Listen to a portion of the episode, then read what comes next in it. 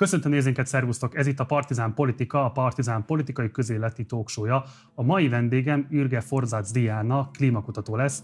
Mielőtt azonban bemutatnám őt, mindenképpen iratkozzatok fel a csatornára, ha még nem tettétek volna meg, illetve ha tehetitek, akkor fizessetek elő a Partizánra a Patreon oldalunkon keresztül, és akkor láthatjátok a teljes, vágatlan verzióját is ennek a beszélgetésnek. Kezdjük!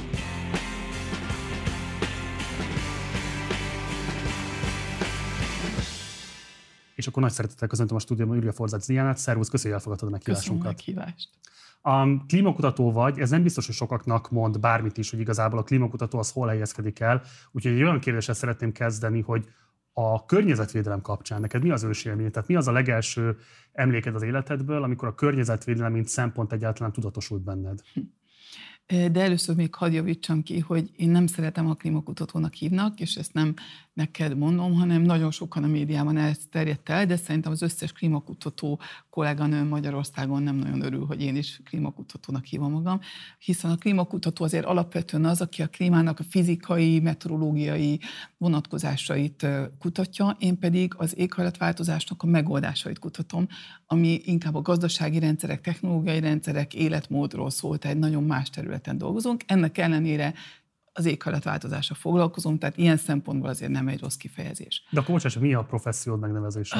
Hát ele, alapvetően fizikus vagyok, a doktorim az környezettudomány és környezetmérnökségben van, nagyon nehéz meghatározni, mert alapvetően fenntartható energetikával és éghajlatváltozással foglalkozom, de professzor. A, a Közép-Európai Egyetem professzora, ezt tudnám a, talán a legjobban mondani. Oké, okay. És akkor környezetvédelem, mi az ősélmény? Én azt gondolom, hogy az nagyon meghatározó volt az életemben, hogy, hogy a szüleim nagyon sokat vittek kirándulni, és a gyerekkorom, az szabadidőm nagy része az ilyen erdőkben telt, és ott, ott gondosan elmagyarázták a szüleim, hogy az almacsutkát el szabad dobni, de mondjuk a papír zsebkendőt nem, de még az mindig nem olyan nagy baj, mint a tejzacskót eldobni, mert megmutattuk, hogy ha tejzacskót eldobjuk, akkor az, az több évtized múlva is ott van. Tehát alapvetően azt gondolom, hogy hogy ott alakult ki az érzékenységem, és akkor emlékszem, hogy volt egy ilyen műsor, hogy van egy fantasztikus ötlete, írja meg és küldje be, és akkor emlékszem, hogy én szépen leírtam akkor a, a szelektív hulladékgyűjtés koncepcióját, amikor erről még semmi szó se volt Magyarországon. Hányban? Egy gyerek voltam. Hát szerintem olyan tizenegy-két éves lehettem, tehát nem, mond, nem árulom, hogy ez mikor volt. Minden esetre még javában dúlt a szocializmus. Hát nem választották be sajnos ezt a levelet a műsorban, minden esetre én ezt akkor már kigondoltam, hogy mennyivel jobb lenne, hogyha a lebomló hulladékokat külön gyűjtenénk, és azt, és azt a talajba beásnánk, és a papírt a szintén külön gyűjtenénk. Jó, azért a papírgyűjtés az volt, de szóval alapvetően a szelektív hulladékgyűjtést akkor én már megálmodtam. Erre bármilyen visszajelzést kaptál? Semmit? Semmit, semmit. semmit. Hát nem volt nyilván elég média fantasztikus ötlet akkor. A szülédet nevezett meg, mint akik elvittek kirándulni, és igazából a családi hátteredről lehet tudni a legkevesebbet a korábbi interjúid alapján. Mi az, amit el szabad mondani édesanyádról és édesapádról?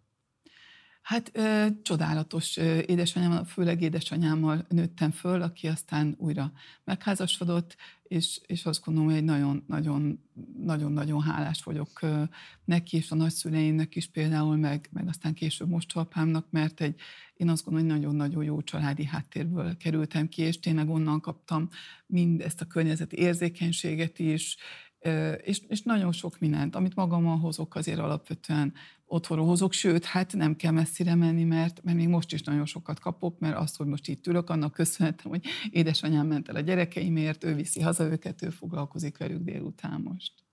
És a neveltetésben milyen szempontokat érvényesítettek? Tehát ugye hetvenes évek közepén járunk, amikor a kamaszkorodat töltöd, nyolcvanban érettségiztél a Radnótiban, Uh, majd beszéljünk mindjárt a Radnótis korszakról is. Inkább nyolcvanas koromban, nyolcvanas években voltam kamasz, de igen. Szóval, hogy, hogy milyen uh, viszonyokat kell elképzelnünk családilag nálatok? Ők a rendszernek kegyeltjei voltak, vagy éppen ellenkezőleg ellenzékben voltak? Mennyire voltak egyáltalán politikailag aktívak? Hogyan kell őket elképzelnünk? Nem nagyon volt szó otthon politikáról. Ö, azt ö, úgy... Ö, Úgy, úgy nyilván nem, egyáltalán nem álltunk be a, a, a rendszer mellé, és hát ez volt a probléma, mert apukám a műegyetemen volt, és tanított, és ezért nem érhetett el soha többet, mert nem, nem volt hajlandó párttag lenni, és, és így tovább. Úgyhogy szép, szép kis egyszerű életet éltünk, azt tudom, hogy, hogy hát annyi, annyi volt egyszer, hogy, hogy amikor elkezdtem templomba járni és, és vallásos lenni, akkor, akkor azért akkor se mondták, hogy, hogy, hogy ne vegyem föl, csak hogy azon gondolkozok kell, hogy lehet, hogy emiatt sem jut előrébb a, a, az apukám az egyetemen mondjuk, vagy az édesanyám. A munkahelyen az idegen nyelvű továbbképző központban volt, volt, hogy igazgató helyettes is volt, de nem, nem kényszerítettek arra, hogy vegyem le, csak hát tudatosították, hogy sajnos most egy olyan világot élünk, hogy, hogy ezt, ezt annyira nem szeretik.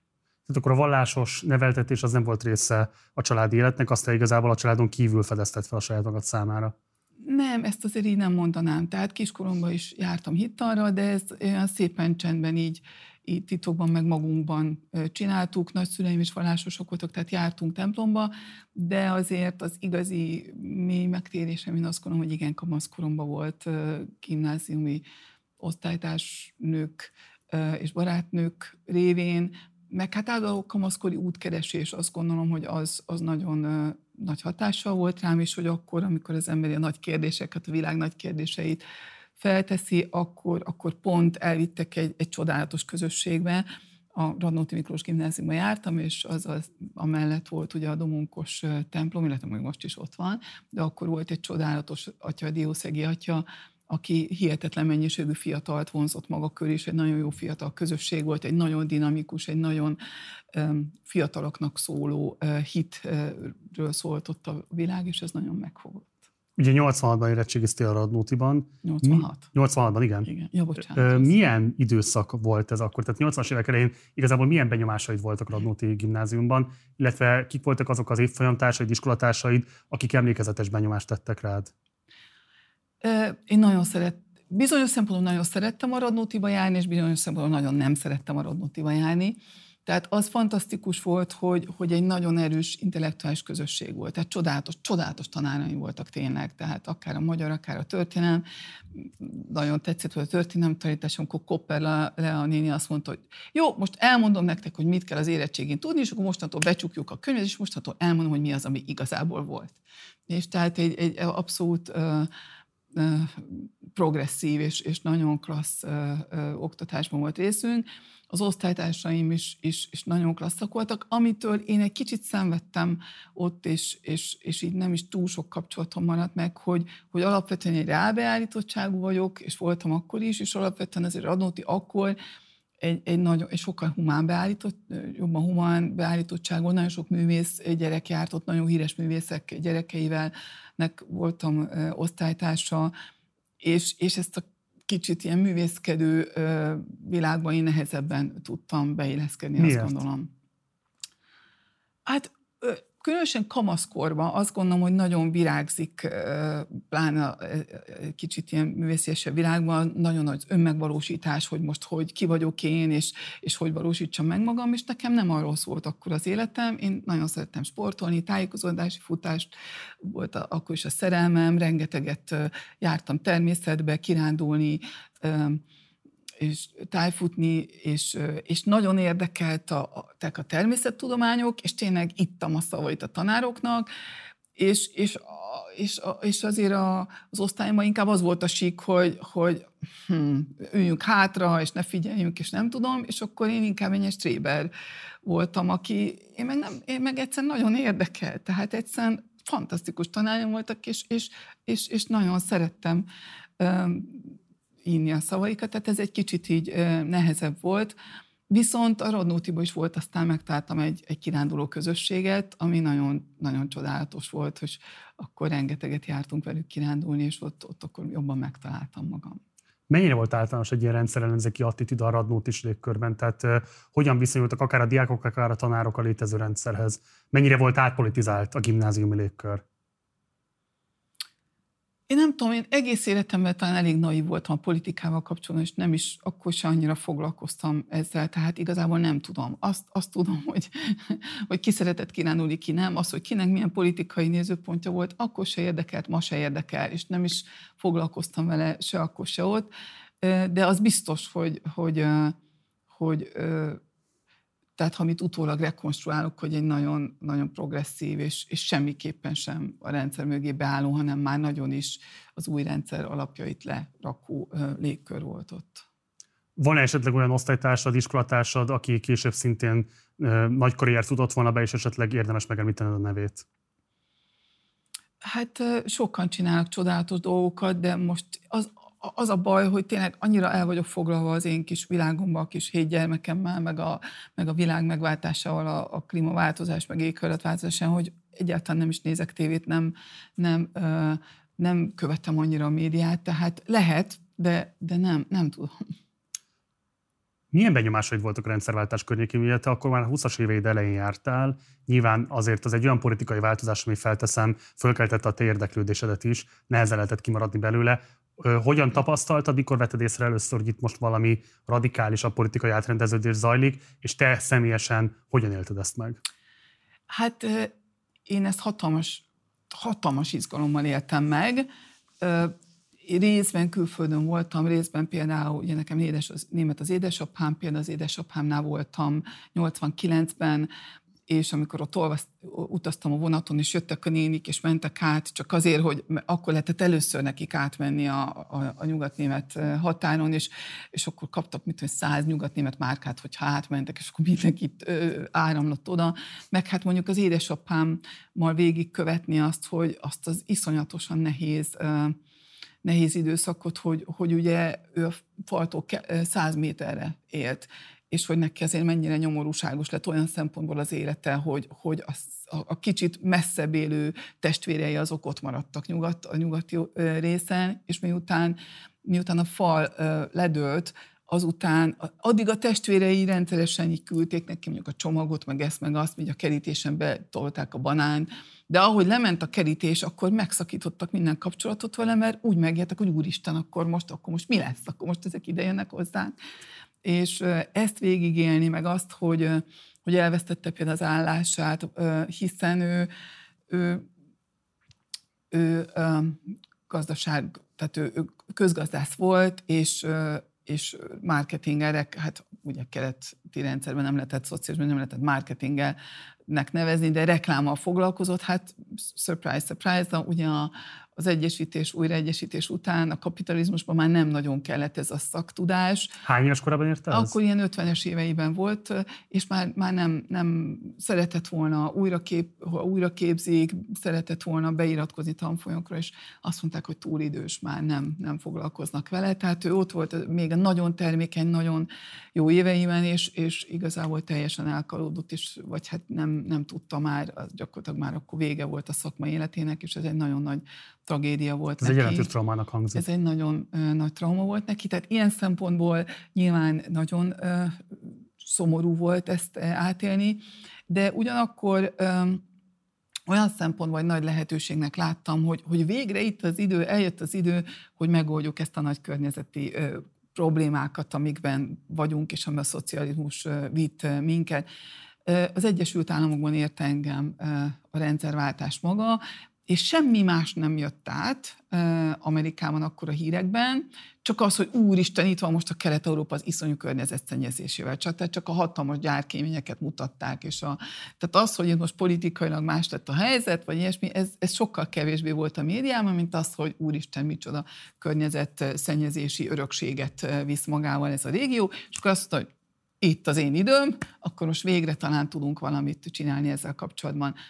Hiszen azt tudni kell, hogy amikor pályaválasztási korba értem, akkor, tehát amikor egyetemre akartam felvételizni, és akkor édesanyám így körbevitt mindenféle szakemberhez, hogy beszélgessek velük, hogy, hogy átgondoljuk, hogy átgondol, át tudjam gondolni, hogy milyen szakmát szeretnék a legjobban. Hát akkor is tudtam, hogy én természetvédelemmel akarok foglalkozni, de akárkivel beszélgettem, nagyon úgy tűnt, hogy ahogy a szocializmus volt, tehát abban az időben így, erre nem nagyon van lehetőség, nem nagyon van ennek útja, nem nagyon szerette a szocializmus azt, hogy, hogy eleve, hogy többféle, tehát az interdisziplinális, tehát túl sok okos ember volt, az már probléma volt.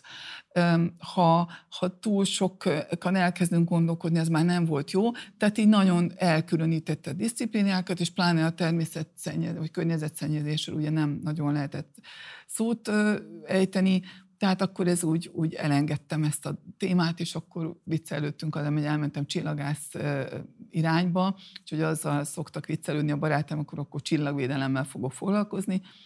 És akkor, amikor jött nyolcvankilenc, és ezek az iszonyú szennyezések, és akkor meghirdettek egy ösztöndíjat Angliában, amiben benne volt az, hogy, hogy környezetvédelem, akkor azt mondtam, hogy ez itt az én időm, hogy végre váltsak arra, amit nagyon szerettem volna mindig csinálni. Megpályáztam az ösztöndíjat, volt kettő napom, hihetetlen volt, mert akkor láttam meg, de sikerült, és akkor meg is kaptam. Kimentem Angliába, és akkor környezetfizikát tanultam egy évig. A Dunakör vagy a Bős-Nagy-Marosi erőmű ellen szerveződő további megmozdulások nem inspiráltak, vagy ott nem érezted azt, hogy lenne esetleg dolgod? Nem nagyon tudtam ezekről, akkor részben már ugye külföldön voltam, én harmad év után halasztottam, és akkor elmentem egy évet Svédországba, meg, meg Amerikában, tehát nem, nem annyira tudtam ezekbe belemenni, meg édesanyám mindig próbált bátorítani, és, és próbált, akkor alakultak ugye a, a, a kis különböző pártok, meg, meg politikai mozgalmak, és édesanyám próbált bátorítani, és mondta, hogy ez milyen klassz dolog, és hogy, hogy menjek el, de én valahogy akkor se éreztem, hogy a politika az én, az én területem, és, és nem, tehát ebben nem, nem akartam belemenni akkor sem. Pillanat még édesapáddal hadd kanyarodjunk vissza, mert az megütötte a filmet, amit mondtál róla. Az ő megélése mi volt erről az élethelyzetről? Tehát, hogy saját magát kárhoztat, hogy nem tudott adaptálódni egy új világrendhez, vagy azért volt benne kritika a kapitalizmussal szemben, ami nem tudta értékelni az ő tudását, és igazából tönkretette mindazt, amit ő addig szakmai pályafutásként fölhalmozott és tudásként rendszerezett magában? Hát ő nem egy olyan nagyon nyílt ember, hogy erről olyan nagyon sokat megosztott volna, hogy, hogy mit gondol erről. Én csak úgy láttam, hogy ezt nagy tragédiaként éli meg. Én nem hiszem, hogy dehogy ő nem magát kárhoztatta, nem magát hibáztatta egyáltalán, hanem azt gondolom, hogy, hogy a rendszert, ami, ami hát tényleg milyen kegyetlenség az, hogy csak azért, mert ötvenvalahány éves, és ezért van még bőven ideje a termékeny életéből, és, és mégse egy, egy, mit tudom, egy desktop publishing kurzust akar tudom megcsinálni, és akkor nem engedték neki, mert hogy idős, már, már, nem, már nem fektetnek bele. Tehát azért ez, ezek nagyon kegyetlen dolgok voltak, azt gondolom, és hogy a munkahelyén is ott már nem volt rá szükség, nyilván átalakítottak. Tehát ez, ez azt gondolom. Itt most nem az, hogy kapitalizmus, nem kapitalizmus, de az egész nyilván a német újraegyesítésnek azért nagyon sok vesztese is volt. És, és hát ő volt az egyik, ráadásul nagyon évekig, talán évtizedekig ott a környék teljesen kiürült, ahol ő lakott, és nagyon ragaszkodott ahhoz, az élete nagy része van ugyanaz lakott. Emlékszem, hogy ez egy olyan kb. húsz lakásos társasház, és sok év volt, hogy összesen három lakásban laktak a húsz lakásos társasházból, annyira kiürült az a környék. Most már egészen más a helyzet Berlinben, mert, mert egyszerűen nem lehet lakást kapni, de ugye egy-két évtizedig volt, hogy teljesen kiürültek a kelet-német részek, mindenki átment nyugatra, és azért ezeket megint nagyon nehéz volt megélni, ezeket az időszakokat. Hm. Azt jól veszem ki a szabadul, hogy ő már nem él. De, hála jó Istennek még. Jó, bocsánat, mert akkor elnézést kérek érte. Um, mert ami, nekem nagyon megütötte még a fülemet, ugye, hogy te eközben Amerikában vagy, kapitalizmus ős hazája, jó, Nagy-Britannia, de a lényeg az, hogy egy ilyen nagyon izgalmas időszakban, a kilencvenes évek elején ez ugye uh, Amerikának az utolsó nagy csúcskorszaka igazából. Összeomlik ugye a Szovjetunió, teljesen egyértelműnek tűnik, hogy ezt a versenyt megnyerte Amerika, és te ott kezded el fiatalemberként a pályafutásodat, és közben meg édesapád a fal mellett azt tapasztalja meg, hogy az az ötven év, amivel ő rendelkezik, azt, hát, azt így kimossa a történelem, érvényteleníti egy életre. Erről tudtatok valaha beszélni, vagy ő például hogyan tekintett a te amerikai pályafutásodra és sikereidre? Nem vagyunk olyan szoros kapcsolatban, tehát gyakorlatilag a születésem után édesanyám hazajött velem, úgyhogy nem, nem beszélgettünk messze, ilyen mély beszélgetéseink sosem voltak, úgyhogy nem tudom, hogy, hogy ő ehhez hoz, hogy viszonyult. Oké. Okay. Azt meg lehet kérdezni egyébként, hogy miért döntött úgy édesanyát, hogy visszaköltözik? Ö, édesapám nem igazán akart soha családot, úgyhogy hmm. már mind gyermeket, mert, mert házasok voltak nagyon sokáig, de, de ő nem. Nem ez a típus. Vannak olyan emberek, akik nem ezek a típusok, attól még ő nagyon jó ember, csak én nekem nagyon csodálatos volt édesanyám mellett felnőni, és helyette a nagyszüleim voltak, meg aztán később most apám, akik pótolták ezt a hiányt. És kifejezte valaha a büszkeségét irántad? Nem az a típus. Ő egy nagyon egy, egy, egy nagyon magába húzódó ö, német ö, embertípus, de nem. nem Tehát azért ez egy mondtam. Páratlan nemzetközi karrier, amit felmutattál. Hát konkrétan egy Nobel békedíjas szervezetnek is a tagja vagy, ami ráadásul akkor kaptam a Nobel békedíjat, amikor te dolgoztál ott. Tehát kvázi azt is mondhatnám, hogy egy Nobel békedíjassal ülök most szemközt. Azért azt gondolnám, hogy ez bárkinek a szívét meg kell, egy kicsit legalább mozgassa. Nem tudom, hogy mennyit tudott ezekről, mert én nem dicsekedtem, ő meg nem. Én azt gondolom, hogy azért, azért büszke volt, és de nem, nem annyira gondolt ezekbe vele. Van két féltestvérem, ők tudom, hogy ők nagyon büszkék rám, és ők is médiában dolgoznak, úgyhogy ők látják is azért az én sikreimet, ők, ők, de hát nem ez számít. Az, azért is, azért se foglalkoztam ezzel, mert, mert nekem se ez számít, és ezért nem is foglalkozom azzal, hogy, hogy most mások. Az nyilván nagyon fontos volt mindig, hogy, hogy édesanyám mennyire büszke rám, de nem, nem a sikereimre, hanem, hanem csak mondjuk a családomra, vagy hogy mennyire büszke arra, hogy amit csinálok, mennyire büszke arra, hogy hazajöttem Amerikából. Tehát azért ezt ő, ő ö, oltotta belém, hogy, hogy itt vannak a gyökereink, és ide kell visszajönni, és itt, itt kell lenni, itt kell élni, és itt kell megküzdeni, akkor is, ha nehéz, akkor is, ha, ha, ha nem olyan könnyű, és nem volt könnyű hazatérni, hiszen, hiszen a férjemnek is, és nekem is egy nagyon jó állásunk volt kint, férjemnek hatalmas részvényopciója volt, opciója voltak, és úgy kellett otthagyni az állását, amikor teherbe estem, és azt gondoltatok, hogy na most, ha most nem rakunk itthon fészket, akkor már nem fogunk hazajönni, és ez egy nehéz döntés volt, de ö, én nagyon büszke vagyok magunkra, hogy, hogy ezt meghoztuk. Bocsáss meg, mielőtt még eljutunk oda, hogy visszajöttök Magyarországra, mindenképpen beszélünk az amerikai évekről. Persze. Azt lehet tudni, hogy kilencvenkettőtől kilencvenhatig voltál a Berkeleyn, és hogy már mondtam, ez igazából Amerika utolsó nagy korszaka. Te ebből mit észleltél? Érdekes, én azért ezt nem, nem gondolnám így. De... erőteljében van, az teljesen nyilvánvaló. Tehát igen, azok a kihívások, amik mondjuk most érik, vagy akár mondjuk nem tudom, az Obama éra alatt láthatóak voltak, a Bush korszakról nem is beszélek.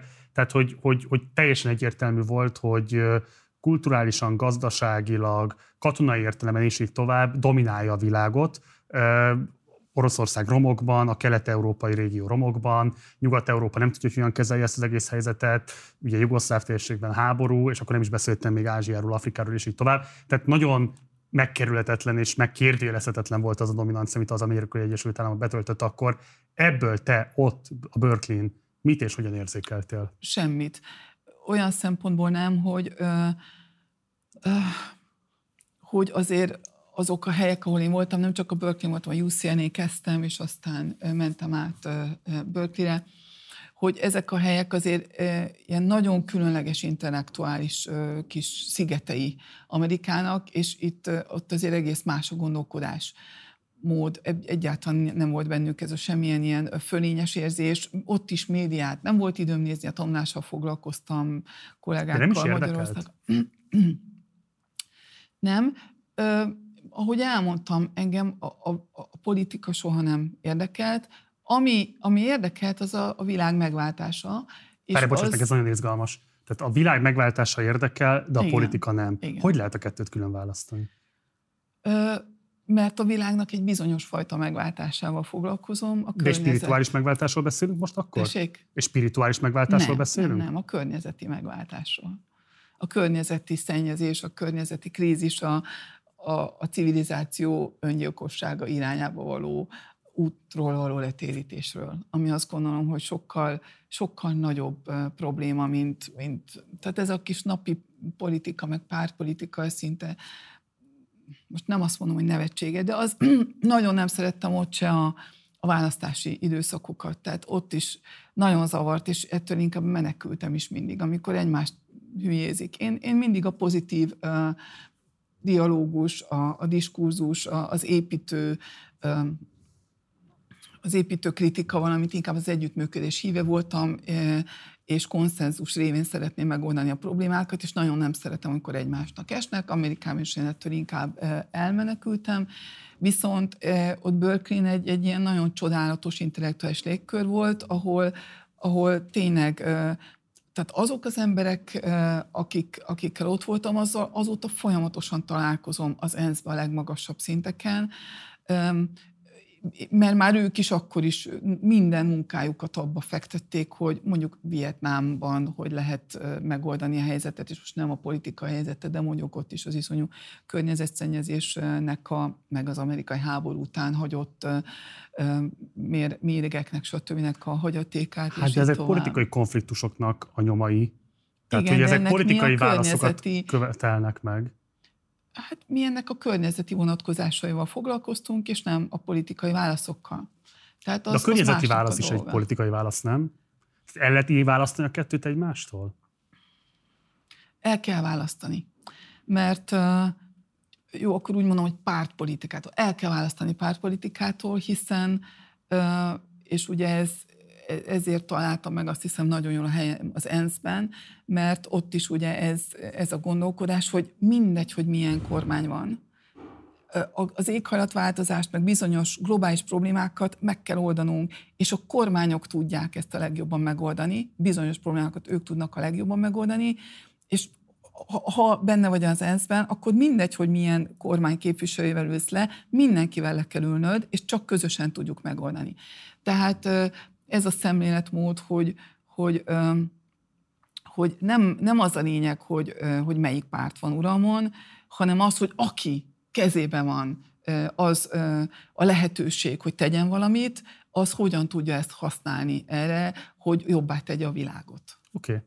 Ez egy nagyon izgalmas kérdés szerintem, mert ugye az ENSZ-et sokszor szokták azzal kritizálni, hogy egy nagyon nagy respektált bíró intézmény, világviszonyban, vagy legalábbis az euróatlanti világban egy kiemelt közbizalom övezi, de hát közben még igazából érdemi hatalommal nem rendelkezik, hiszen ki van szolgáltatva nemzeti kormányok számára. Tehát, hogy tehet ajánlásokat, megfogalmazhat deklarációkat, de ezek politikai hatalom hiányában deklarációk maradnak, papírmunka marad.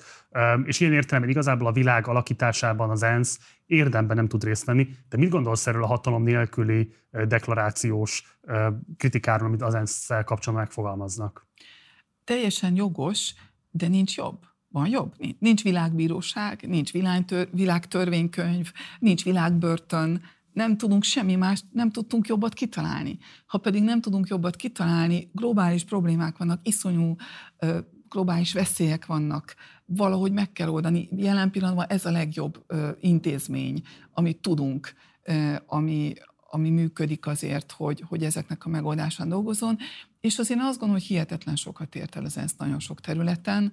Persze, egy csomó minden rosszat, tehát én nem állítom, hogy mindenben a legtökéletesebb, de most csak az utolsó példát mondjuk. Tehát az, én azt gondolom, hogy például a Párizsi megállapodás, ami szintén egy ENSZ tárgyalási folyamatnak az eredménye, az, az tényleg világtörténelmi mérföldkő.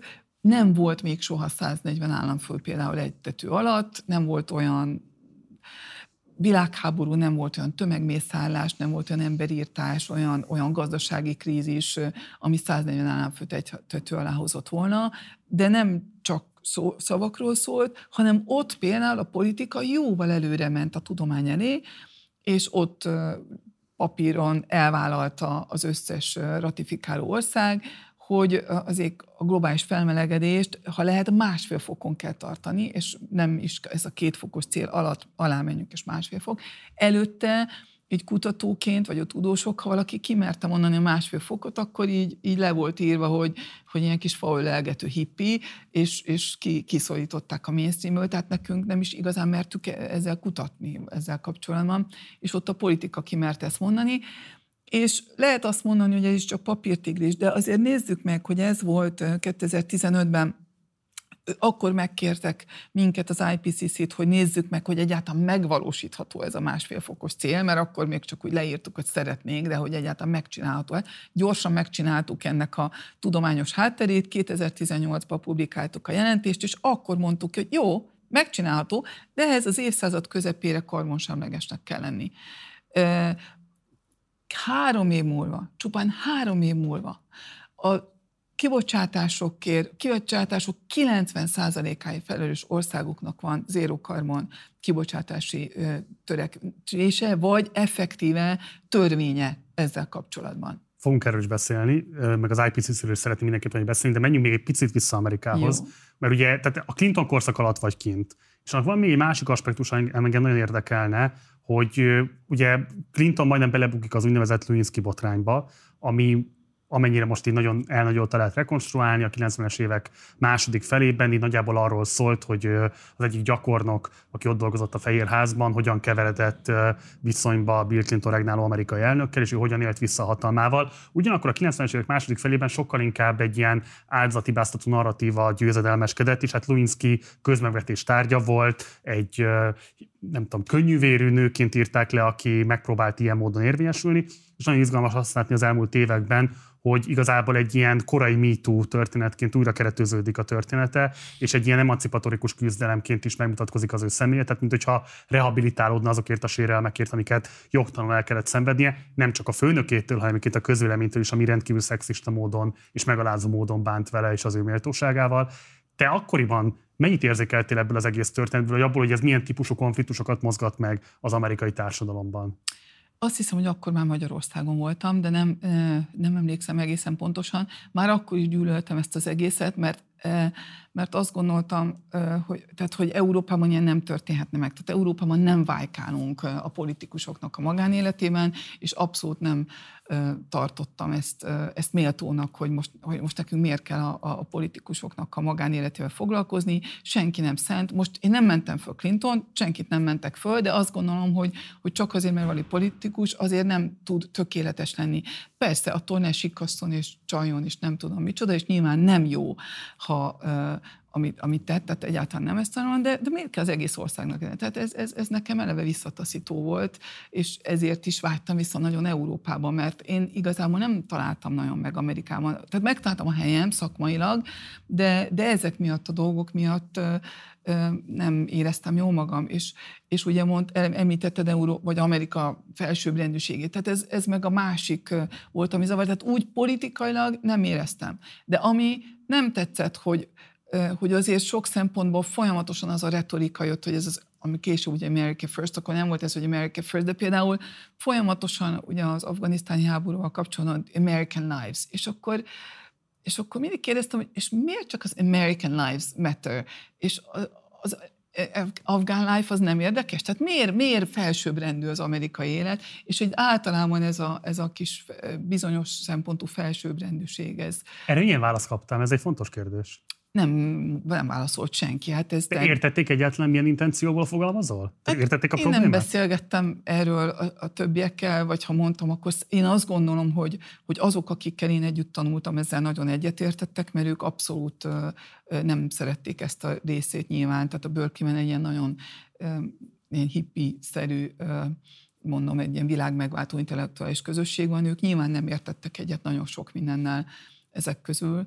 Uh, És, és ezt, az, hogy az egész oktatásban ez van benne, hogy, hogy, hogy mindig te vagy mindenben a legjobb, ez, ez is így, így nagyon zavar. De ebből épül föl, hogy már az ember kicsi kora óta úgy nem, mindegy, mit csinálsz, te vagy a legszuperem, és ezt is így, így nehéz, különösen az ember egy ilyen porosz oktatással oda kimegy, ahol pedig azt súlykolják mindig benne, hogy te úgyse tudod, te úgyis béna vagy, te úgyis nem tudom, és akkor hiába voltam én az egész évfolyamom a legjobb, biztos, hogy, hogy ebből senki nem tudott semmit, és, és mindig a többieket kérdezték, mert én ott is meghúzódtam szerényen, és, és amúgy meg úgy, a jegyek mindig csak kódokba voltak fölírva, tehát senki nem tudta, hogy igazából nekem a legjobbak az eredményeim, de tehát nem, nagyon nehéz érvényesülni egy olyan, vagy nem is érvényesülni, de nehéz, nehéz megtalálni magad egy olyan közösségben, ahol azt súlykolják kicsi korod óta, hogy te vagy a világon a legjobb, mm. és az országod a világon a legjobb, és felsőbb, tényleg egy, egy ilyen felsőbbrendűségű tudat. Ez, ez. De olyan szempontból nincs, viszont, viszont nagyon jó volt, hogy... Olyan szempontból egyáltalán nem volt felsőrendűségi tudat, hogy, hogy mondjuk egy amerikai lenézne egy nem amerikai. Tehát arról szó sem volt. Sőt, igazából úgy éreztem, mert előtte ugye kelet-európainként kimenve Angliába, meg mindenhol azért mindig egy kicsit ugye second class, mindig egy kicsit úgy le voltunk nézve, hogy hát azért jó, ha elég okos vagy, azért megvan neked bocsájtva, hogy, hogy ahonnan jöttél. De Amerikában fordítva volt. Tehát végre az, hogy fú, itt egy európai, tehát ők milyen, igazából nagyon felnéznek az európaiakra, és irigylik. Vagy lehet legalábbis akkor, amikor én ott éltem hét évig, igazából irigyelték a, nekünk a kulturális hagyományainkat, a, a történelmünket, meg, meg általában az európaiságot, és erre nagyon felnéztek, tehát ott ilyen szempontból lehet, hogy azt hangsúlyozták egy America Firstnek, hogy ők felsőbb rendek, de igazából lehet, hogy ez pont egy kicsit kisebbségi, rend, kisebbségi érzésből jött. Erről egy kicsit mesélj még nekem. Tehát, hogy eleve nőként, ráadásul Kelet-Európából, poszt-szovjet régióból érkező nőként milyen ilyen típusú second class helyzetekkel kellett megküzdened? Tehát amikor nagyon egyértelmű volt, hogy akár az érvényesülésed, akár a gondolataid azért szenvednek hátrányt, mert hát a pozíciód az más, mint az ott születetteknek. Amerikában soha. Sőt, sőt, inkább fordítva. Tehát, tehát több évfolyamtársam is jött, hogy hú, hogy irigyelek, milyen jó neked ezzel a jó kis európai akcentussal, biztos, hogy bomlanak utánad a pasik, és akkor máshol, Angliában, ha nem perfekten mondtad a note, akkor már, akkor már egy kicsit elhúzottak. Volt a, a brit akadémiai sokkal, rendszer? Igen? Sokkal. Sokkal. Hát nyilván, ez nem csak az akadémiai rendszer, mert az akadémiai rendszer nyilván kevésbé, de hát azért a brit társadalom egy nagyon um, elitista és, és alapvetően azt gondolom, egy sznob társadalom, és nagyon hierarchikus, tehát nagyon fontosak uh, uh, például akár a származás, akár um, a, az osztály, hogy, hogy milyen osztályból származik az ember. Amerikában mindez nem számít. Tehát, hogyha ha, uh, Az, az számít, hogy európai adja a keret, tehát arra nagyon fölnéznek. De bocs, abban sem tettek különbséget, hogy azért Európának a keleti felébe jöttél? Ők, ők már, ott, ott már nem is nem, érzik. Nem, nem hát is a, amikor az amerikaiak nagy része, amikor mit tűnt, táncoltam valaki, és akkor, oh, where are you from? Hungary. Hungary? Is that somewhere from Russia? Igen, az valahol Oroszországban van. Tehát így fogalmuk sincsen, tehát ott nincs Kelet-Európa, vagy Nyugat-Európa, Európa van. Hát csak mert említetted, hogy voltak ezek a híradó bejátszások a kéményekről, meg arról, hogy mennyire egy szegény és elmaradott régió. Arról nem volt szó, hogy szegény és elmaradott, a környezetszennyezésről uh-huh. volt főleg szó. Én azt gondolom, hogy, hogy legalábbis én úgy éltem meg, és az én kultúrkörömben abszolút nem tettek különbséget a Kelet- és Nyugat-Európa között. Európa van. Miért volt ennyire egyértelmű számodra, hogy te gyermeket Magyarországon szeretnél majd szülni és nevelni?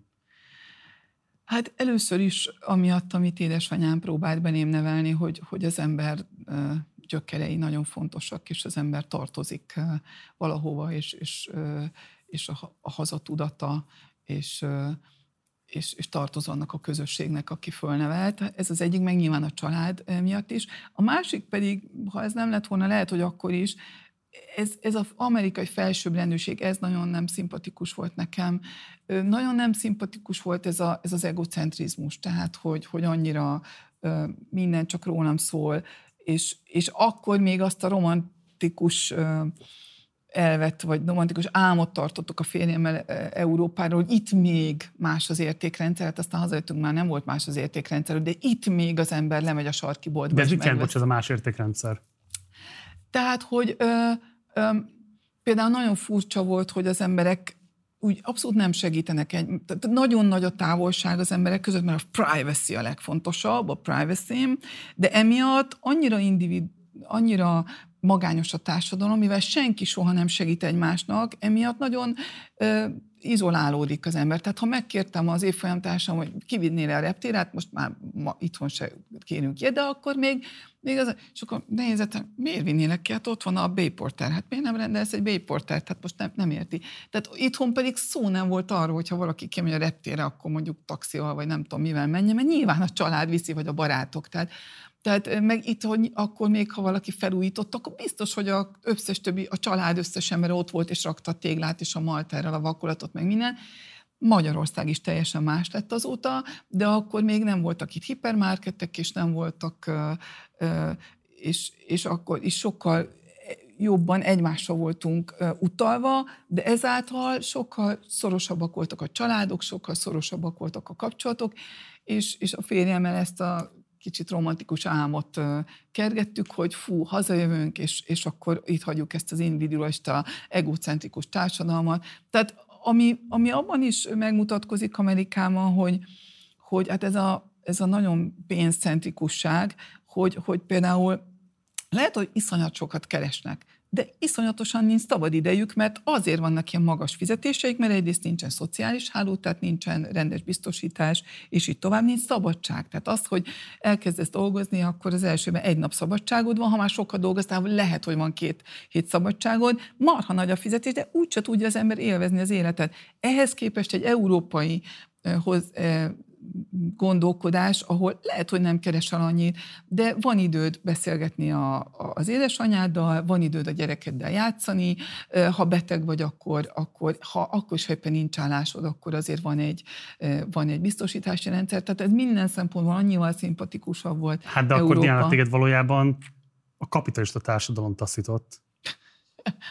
Ezen sose gondolkoztam, hogy a kapitalista társadalom. Hát ezt soroltad föl. De miért? Hát Franciaország is kapitalista társadalom, és Németország is kapitalista hát, társadalom. Hát azért vannak olyan szocialista más... hagyományok, amelyek megfékezték ezeket az ilyen nagyon nyersen szabadpiaci viszonyokat, amiket most az előbb leírtál, akár a foglalkoztatás kapcsán, akár a szociális háló hiánya kapcsán, akár az individualizáltság kapcsán. Hát szerintem az individualizmus az nem hiszem, hogy, hogy köze van a, a gazdasági rendszerhez. Ez inkább az, hogy minél gazdagabb egy társadalom, annál inkább nem szeret függeni a többitől, mert az, az akkor felelősség, és azt le akarjuk szedni magunkról, csak annak eredményeképpen egyre magányosabbak vagyunk, és egyre... Uh... De bocsánat, ezt nem a termelési gazdasági viszonyaink indukálják? Nem az alakítja ki ezeket a viszonyokat ember és ember között, hogy hogyan és milyen formában tudunk részt venni a szabadpiaci versenyben? Szerintem ennek nincs köze a kettőnek egymáshoz, akármilyen rendszerben, bár nem tudom, más rendszerben lennénk ilyen gazdagok, uh... de mindenképpen ez lenne. Nem hiszem, hogy, hogy itt, itt, itt a gazdasági rendszer az, az befolyásolja ezt. Ennek ellenére nyilván, sőt, igazából azt láttam, hogy bizonyos szempontból, ha már elértél egy bizonyos szintet, akkor ott azért bizonyos közösségek nagyon jó, erősek voltak. Tehát ott például nagyon nagy hagyománya az önkéntességnek. Ez, ez nagyon tetszett. Ami itt Európában nem annyira van, és Magyarországon pláne. És most már nagyon tetszik, hogy például az o e cé dének van egy ilyen, a világ leggazdagabb országainak, a szövetségnek van egy ilyen gé dé péhez alternatív mérőszáma, ez a Better Life Index, a jobb élet index, és abban benne van az egyik kritérium, ami szerint nézik, hogy mennyire jó az élet egy országban, hogy mennyit önkénteskednek az emberek. Nagyon szomorú, hogy Magyarországon szinte semmit. Amerikában azért az egy elvárt, vagy egy, egy, egy, egy olyan pozitív dolog, hogy az ember önkénteskedik egy közösségért, egy, az iskolájához lojális, az, hogy alma mater, az, hogy adományoz mondjuk a volt iskolájának. Tehát egy, egy, sok ilyen szempontból, kapitalizmus vagy nem, vannak azért, azért pozitív aspektusa ilyen szempontból. Oké, okay. Térjünk rá az i pé cé cére, ahol a legjelentősebb munkádat végeztettel a cé e u mellett. Mégpedig azért, mert ha jól mondom, akkor te a hármas szám munkacsoportnak vagy a tagja, és ha jól olvastuk, akkor ti márciusban tervezitek majd a jelentéseteket megmutatni. április negyedikén. április negyedikén ráadásul. A választások utáni napon, hát kiváló.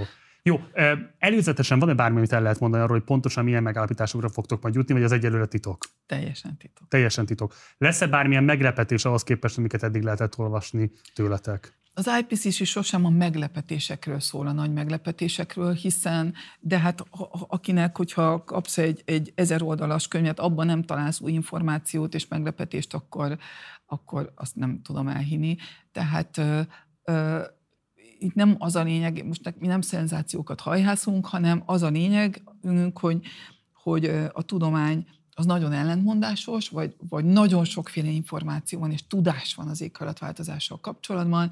Nagyon nehéz ezek között eligazodni, nagyon nehéz azt mondani, hogy most jobbra vagy balra, most befektessek ebbe vagy ne, most legyen-e null kibocsátás szakpolitika vagy ne, ezt hogy érjem el, és e, ezt próbáljuk, az ezzel kapcsolatos tudást próbáljuk úgy összegezni, és a döntéshozók, mind a gazdaság, mind a politikai döntéshozók részére állni, hogy ez alapján már el tudjanak igazodni. Tehát ez erről szól, ez nem a meglepetésekről szól. Oké. Okay. Ugye a hatodik jelentésnek bizonyos részei már megjelentek, ebből lehet például azt tudni, hogy a másfél fokos ipari forradalom előtti átlaghőmérséklet emelkedésből ilyen nulla egész kilencvenöt - egy egész kettő fokos hőmérséklet emelkedés már bekövetkezett, ez egy nagyon fontos megállapítás, illetve az is, hogy még egy alacsony kibocsátási szenárió esetén is kétezer-negyvenre a teljes másfél fokos felmelegedés beteljesülhet, de ha egy magasabb kibocsátási szenárió következne be, akkor akár egy egész kilenc fokos is lehet az átlaghőmérséklet emelkedés kétezer-negyvenre.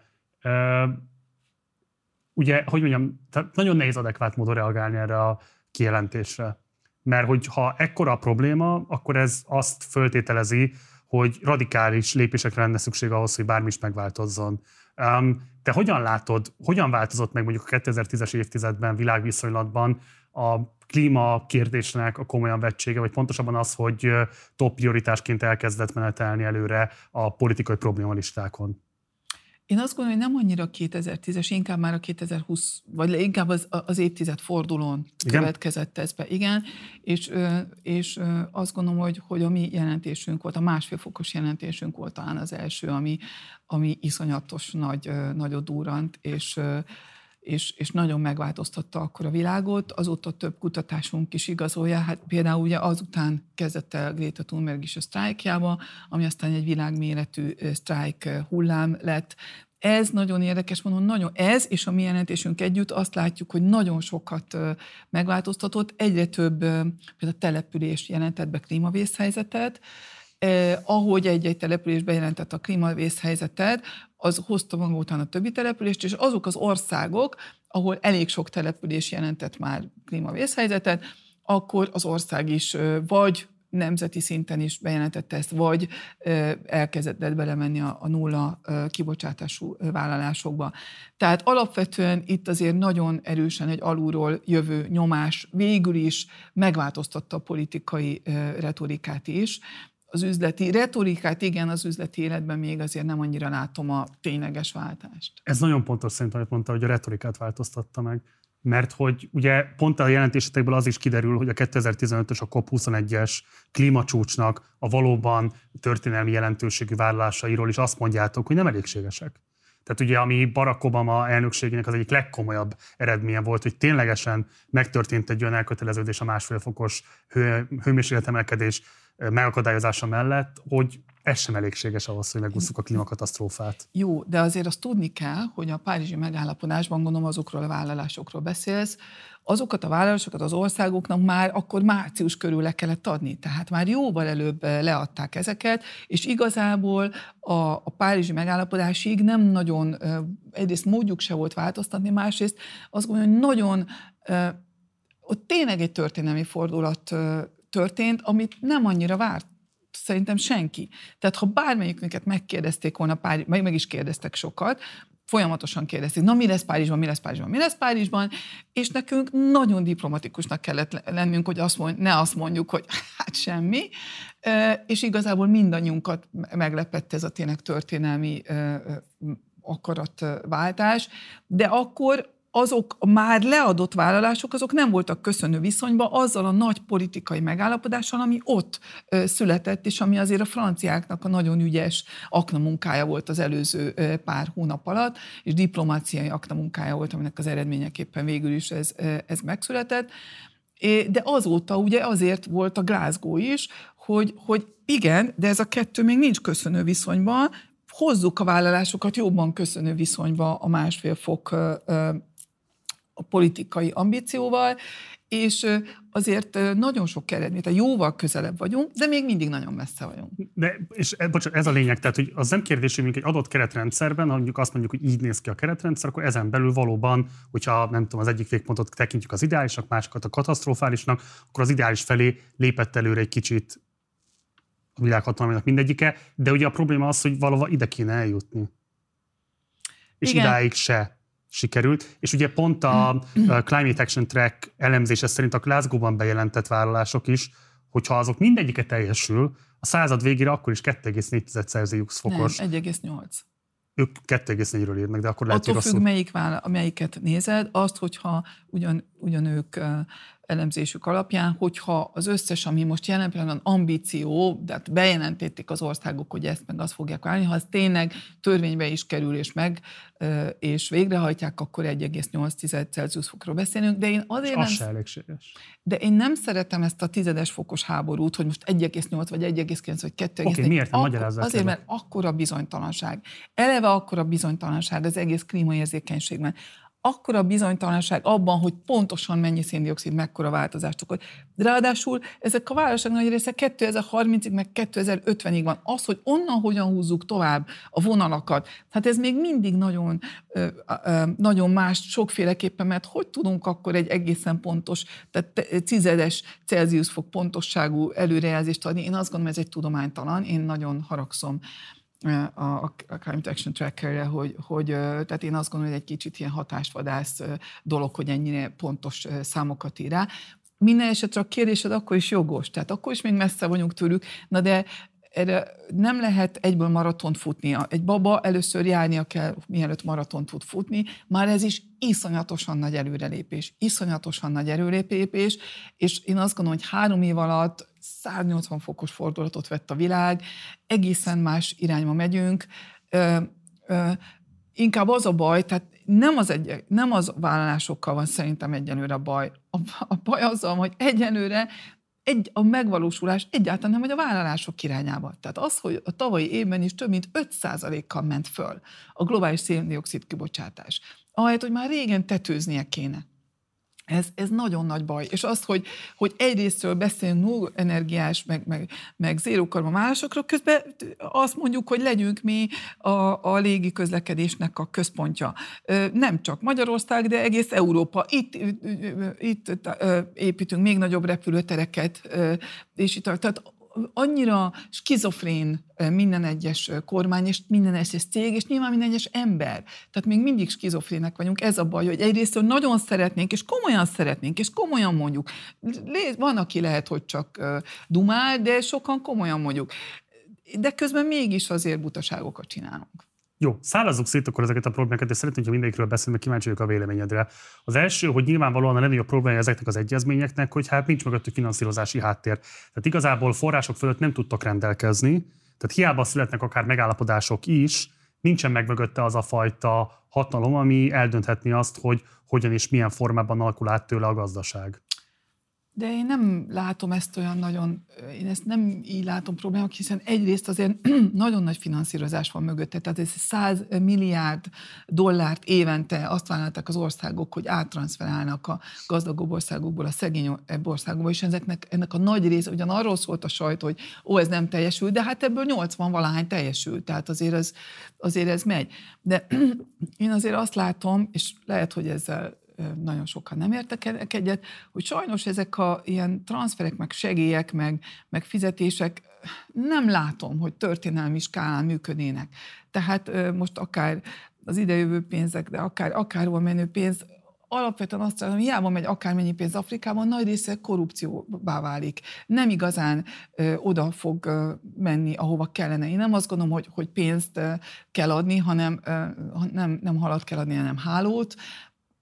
Igazából uh, itt ahhoz kéne tényleg segíteni, hogy, hogy rendszer szintű átalakulásokat tudjanak maguk is csinálni, és tudjunk magunk is csinálni, és, és mutassunk jó példát.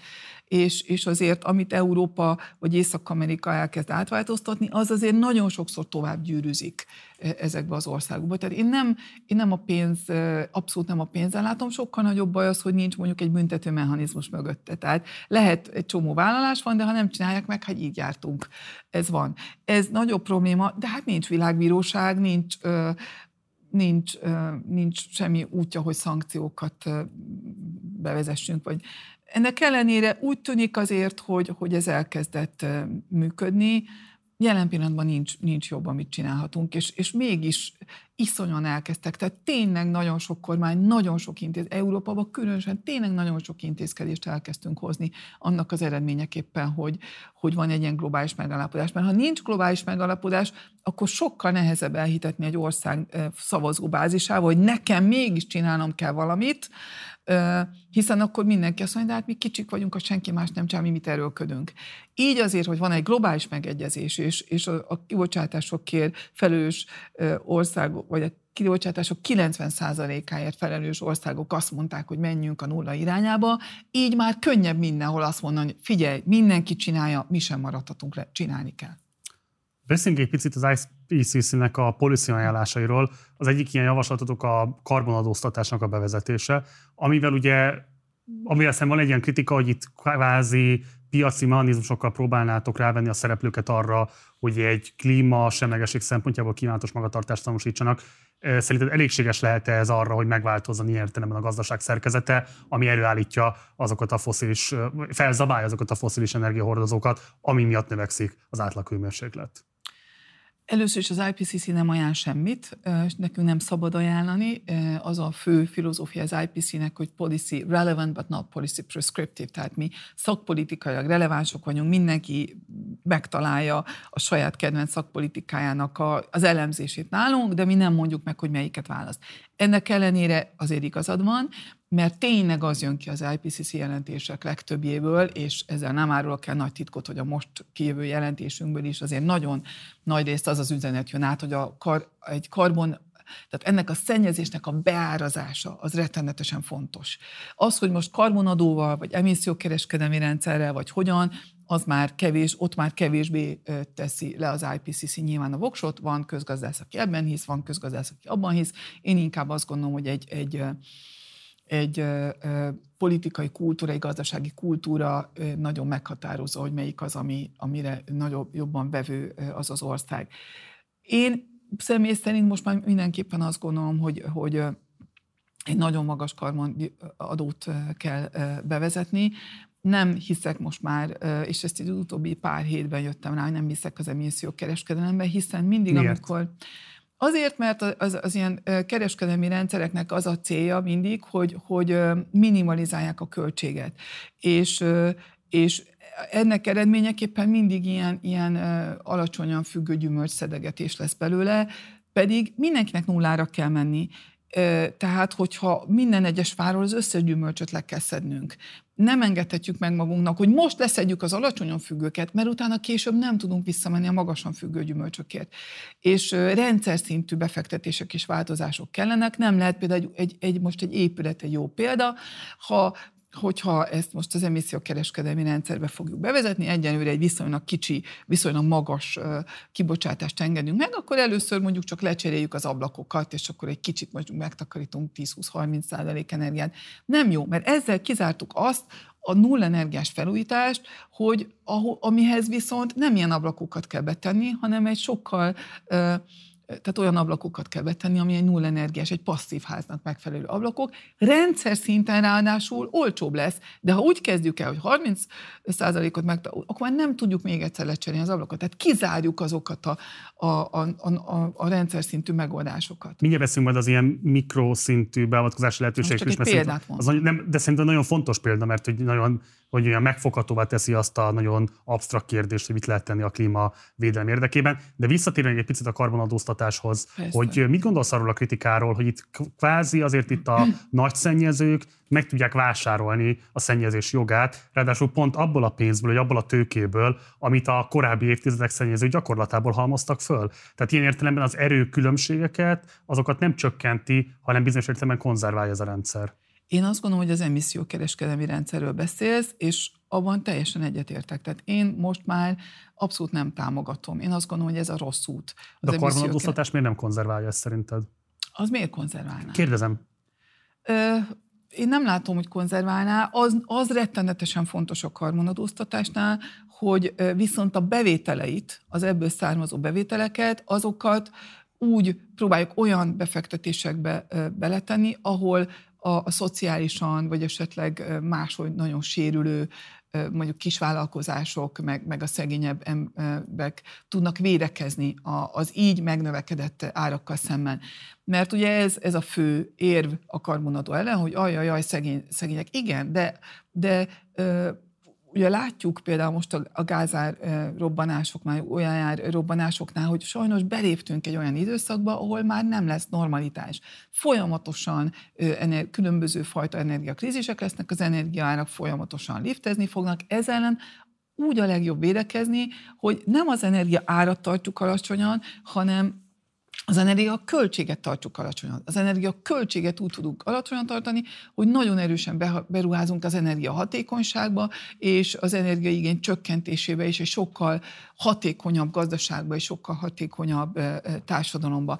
És nagyon radikális energiacsökkentéseket lehet elérni. Például ugye az építkezésről beszéltünk, ott is egy, egy, egy ma egy minden egyes épületet gyakorlatilag fel lehet úgy újítani, hogy gyakorlatilag nulla rezsis legyen, egy, egy, mondjuk egy évre átlagolva nullázva, most nem nézem a vizet meg a szemetet, de gyakorlatilag az energetikával kapcsolatos rezsi az, az nulla legyen.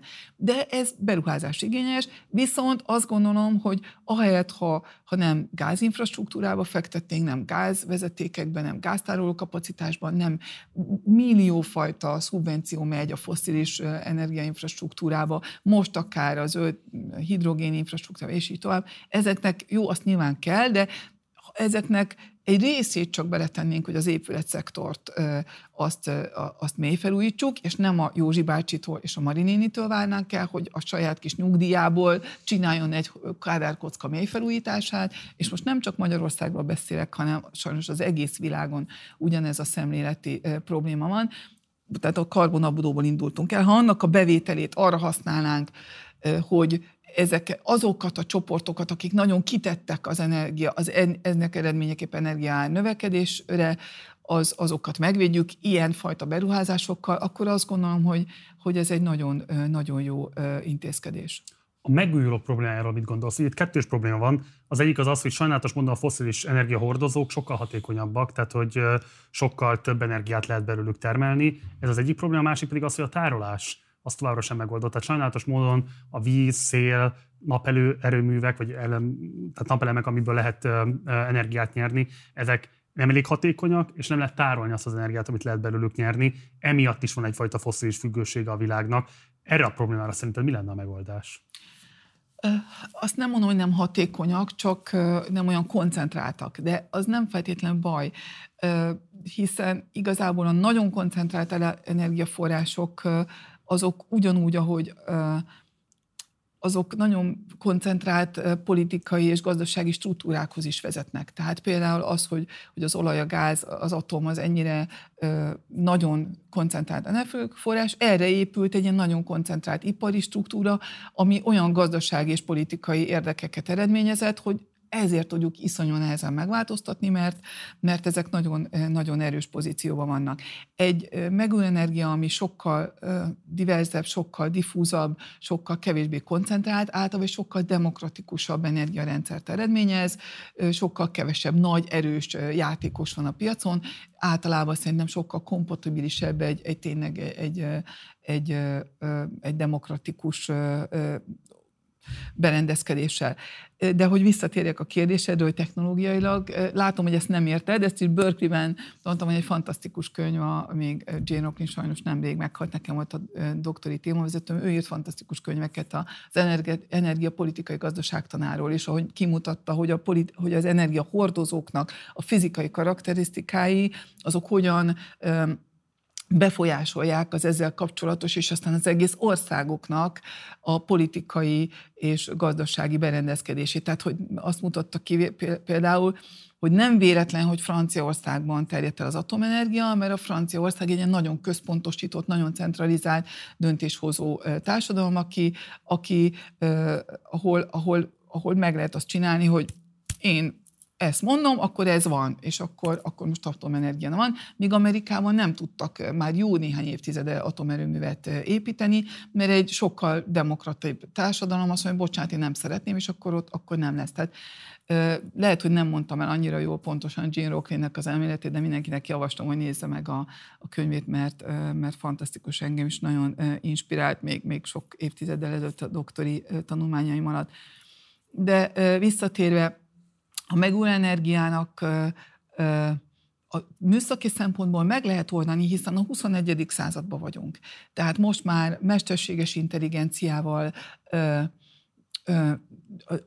nagyon sokkal jobb energia átvívő rendszerekben, meg általában energia irányító, energiarendszer irányító rendszerekkel ezeket alkalmazva, tehát tényleg huszonegyedik századi technológiákat alkalmazva, most már nagyon sok olyan területe van a világnak, ahol a, az évnek visz, jelentős részében, vagy legalábbis viszonylag hosszabb részeimől csak megújuló energiával el tudták látni a rendszereket. Tehát én azt gondolom, hogy meg fogjuk tudni oldani, tényleg nem, nem könnyű, de nem azt kell nézni, hogy hogy tehát itt sok minden, sok picit kell egyensúlyba tartani, és ha azt nézzük, hogy jó, elvileg nem tudjuk tárolni, de gyakorlatilag elektromos közlekedésre állunk át. Minden egyes autó egy energiatároló lesz. Ha összekötjük mondjuk az épületeket, akik már remélhetőleg a maguk saját energiájukat megtermelik, és az autót, ami esetleg akkor jobban ennek az energiának a tárolására lesz felhasználva, akkor a sok és... Egyszer itt fúj a szél, de akkor lehet, hogy ott nem süt a nap, ahol süt a nap, lehet, hogy éppen nem fúj a szél. Tehát összességében ezeket a, a nagyon divers igényeket és a divers termelést már sokkal jobban lehet irányítani, és azt gondolom, hogy kiegyensúlyozni. Másik pedig a hatékonyság. Sokkal kevesebb energiaigényből meg tudjuk csinálni egy sokkal magasabb életszínvonalat. És ez erre példa, például a passzív ház, amit mondtam, kilencven százalékkal kevesebb hőenergiából, simán nagyon kényelmes hőmérsékleti szinten, sőt kényelmesebb hőkomfortos szinten lehet tartani az épületeket. Rengeteg példa van erre. Tehát egyszerűen jelen pillanatban, amit jelen pillanatban megtermelünk energia, annak én azt gondolom, hogy legalább az ötven-hetven százaléka igazából nem szükséges, meg tudnánk ugyanazt, amit csinálunk, sokkal kevesebből oldani, hogyha jóval okosabban csinálnánk. Szélből, napból, vízből? Igen, igen, igen. ötven-hetven százalékát az energiaigényünknek? Mi az ötven-hetven százalék azt mondtam, hogy annyival kevesebb energiából, tehát amit most elhasználunk, vagy megtermelünk, annál annyival kevesebből meg tudnánk oldani a jelenlegi, tehát amiket csinálunk most minden, de most akkor vegyünk, csak ahhoz rendszer szintű átalakítások kellene. Tehát például nézzük meg a városokat. Most jelen pillanatban arról szól a zéró karbon átmenet a városok nagy részében, hogy lecseréljük az autókat elektromosra. Jó. Karbon szempontból lehet, hogy jó, de mi lesz az eredménye? Ugye az elektromos autókat még többet üzemeltetjük, mert olcsóbb az üzemeltetésük maga. Tehát még többet fogunk utazni, ez azt jelenti, hogy még több parkolóhely kell, még több sáv kell, az autókat is le kell cserélni, tehát ahhoz is rengeteg minden egyes autó iszonyatos mennyiségű kibocsátással jár, hogy megtermeljük azokat az autókat, meg vagy járműveket, mert nem csak autókról van szó, az új parkolóhelyeket, iszonyú beton, kibocs- beton az nagyon nagy magas kibocsátású az utak, és így tovább. Nem megoldás. A megoldás egy huszonegyedik századi közlekedési rendszer, ami egy olyan rugalmas közlekedési rendszer, ami nem fix útvonalon és fix menetrend alapján üzemel, hanem úgy, hogy én szeretnék most elmenni a gyerekért az iskolába, akkor beírjam a kis mobilomba, öt percemből ott van a megosztott közle. Lehet, hogy egy autó, lehet, hogy egy busz, mindegy, lehet, hogy annyi, hogy sétáljak ki a sarokra, mert három percemből ott elmegy a busz, ami engem odavisz, vagy ha én azt mondom, nem akarok busszal menni, én csak saját autóval, akkor ott van az az autó, és elvisz engem. Tehát nagyon sok kutatás igazolja, hogy a nagyvárosainknak a összes mobilitási igényét ki tudnánk elégíteni a jelenlegi járműpark három százalékából. Na most, ha ezt megtesszük, nem csak a kibocsátások csökkennek radikálisan, sokkal a, a sávok nagy részét föl lehet számolni, a parkolóhelyek kilencvenkilenc százalékát föl lehet számolni, helyette építhetünk egy csomó kerékpárutat, egy csomó parkot. Nagyon sokan szeretnének kerékpáron, és nagyon szeretnék kerékpáron, de azért nem kerékpározom, mert nem biztonságos. Ha lenne egy biztonságos infrastruktúra, én vagyok a legboldogabb, ha lehet kerékpározni. Azt mondom, hogy nagyon sokan áttérnénk. Tehát egy olyan dominó hatást indítana be, hogy összességében a jelenlegi energiaigény töredék részéért ki tudnánk elégíteni a mobilitási igényeket száz százalékosan, plusz sokkal egészségesebb és élhetőbb lenne a város. Ráadásul, ha ezt még összekötnénk azzal, hogy okosabban terveznénk meg a városokat, és ezek ilyen tizenöt perces kis város részeket csinálnánk, ahol mindenki gyalog, vagy rollerrel, vagy biciklivel eljut iskolába, óvodába, munkahelyre, orvoshoz, könyvtárba bevásárolni, Akkor, akkor nem is igazán lenne szükségünk, csak arra, arra lenne szükségünk autóra, hogy időnként elmenjünk meglátogatni a nagymamát vidéken, de arra lenne egy, egy jó kölcsönző, nem ilyen méregdrága áron, egy jó kölcsönző, és akkor, akkor... Tehát ilyen rendszerekkel, rendszer szinten nagyon jelentősen lehetne csökkenteni a, az energiafogyasztás úgy, hogy az életszínvonalunk még jelentősen növekedjen is, és nem, nem hogy romoljon. Okay. Most nagyon sok mindent mondtál, ami nekem laikusként nagyon futurisztikusan hangzik, Ezért szeretném, hogyha elmagyaráznád nekem, mert nem biztos, hogy jól tudtalak követni. Kezdjük először az energiatermelés kérdésével. Ugye azt mondtad, hogy össze lehet kötni a különböző rendszereket, és el lehet érni azt, hogy ahol éppen igény mutatkozik, oda a többlet el tudjon jutni, vagy hogy valamilyen módon ki lehessen balanszírozni azt, hogy hol éppen milyen energiaszükségleteket kell fedezni. De ugye az alapvető probléma az, hogy a különböző kontinensek között sem megoldhatóak ezek, nem, hogy egyébként az egyes nemzetállamok között például az ilyen típusú energiaáramlások.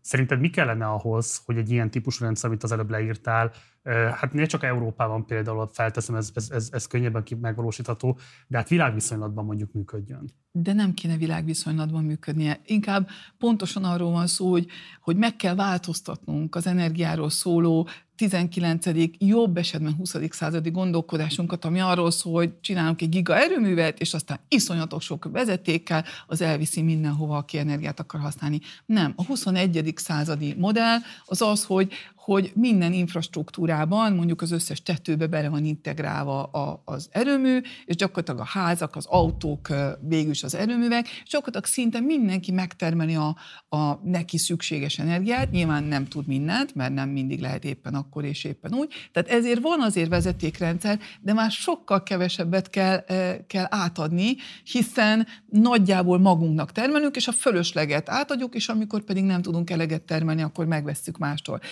Erre kell egy kiegyenítő rendszert meghagyni, tehát erre kellnek vezetékek, de ez már, mivel sokkal kisebb lesz általában a, az elektromos áram átvitel, ezért nem kell ilyen gigahálózatokban gondolkodni. Lehet, hogy ettől függetlenül mondjuk nem árt például az Északi-tengeren ugye nagyon sok, vagy, vagy Anglia környéken a nagyon sok offshore szélfarm, onnan nyilván el kell hozni a, az áramot azért a kontinensre, az se biztos, hogy rossz, ha... Tehát Magyarországon azt gondolom, hogy mindenképpen például áramimportőr lesz, mert azért nekünk nincsen nagyon jó napenergia potenciálunk, de azért nem annyira jó, mint mondjuk Dél-Európának, és szélenergiában sem mondjuk azért annyira potenciál, mondjuk, nem mondjuk annyira ellátva.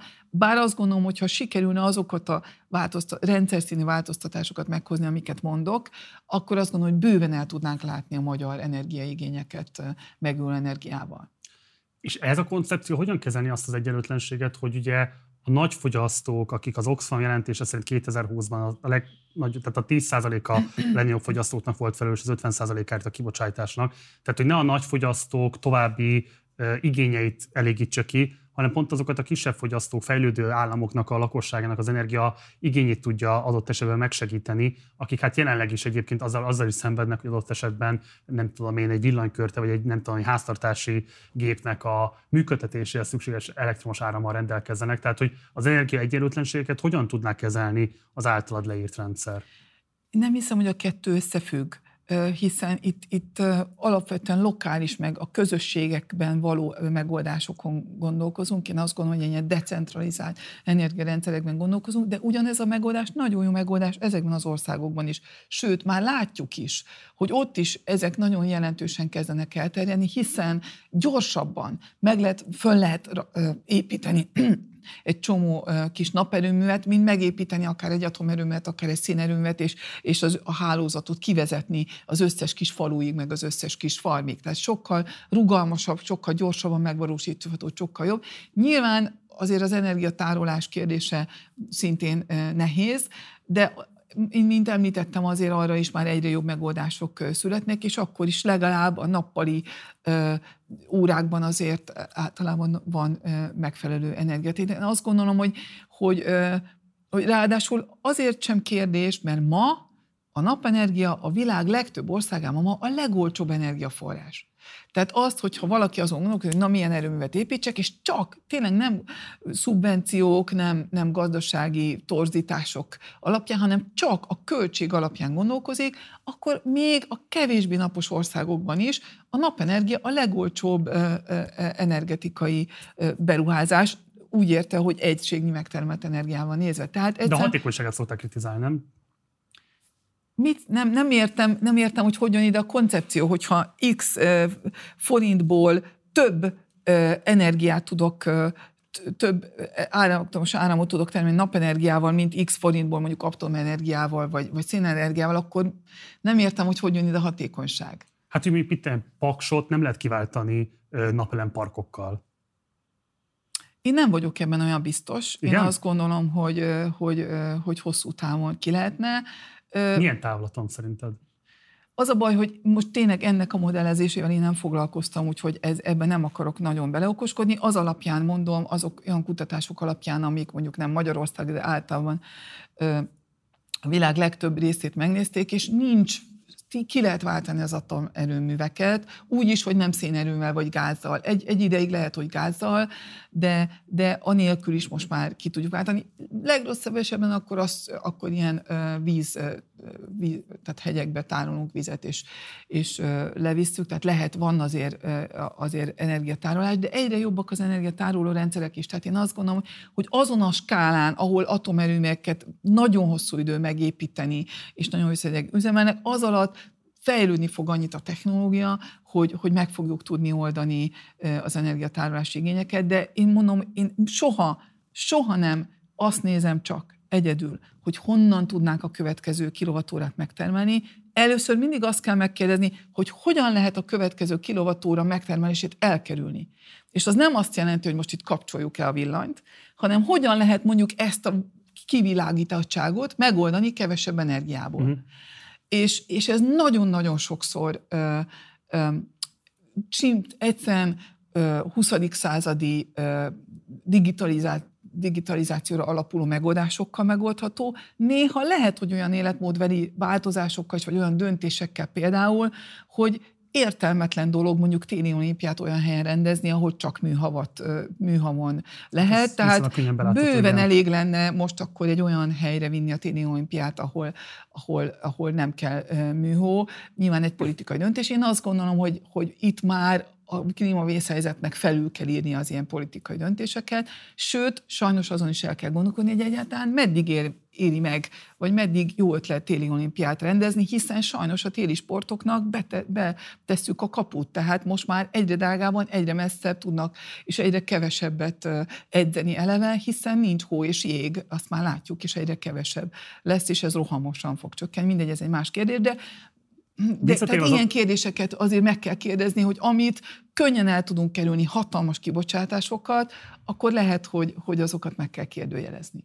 Visszatérve az atomerőmű kérdéséhez, mert szerintem ez egy nagyon izgalmas konfliktusa most igazából Európának, hogy utaltál rá, hogy Franciaországban atomerőmű építések voltak eltűnés nyolcvanas években, ezek állami beruházások voltak, és ugye Macron elnök most deklarálta azt, hogy szintén újabb atomerőműveket terveznek majd építeni, és ebből akarják fedezni az energia szükségleteiket. Németország közben pedig ugye bezáratta az atomerőműveit, amit egyrésztről üdvözöltek a különböző zöld mozgalmak, másrésztről kritizálták azzal, hogy viszont így a fosszilis energia felhasználása fog rohamosan növekedni majd, és bár nyilvánvalóan az atomerőműnek vannak hosszú távú következményei, amelyeket nagyon nehéz kezelni, de jelenleg bizonyos értelemben a legzöldebb energia abban a szempontból, hogy, hogy nagyon kevés fosszilis energia égetésével, sőt, tehát igazából nulla fosszilis energia égetésével alkalmas arra, hogy fedezze a hatalmas energia szükségleteit a társadalmainknak.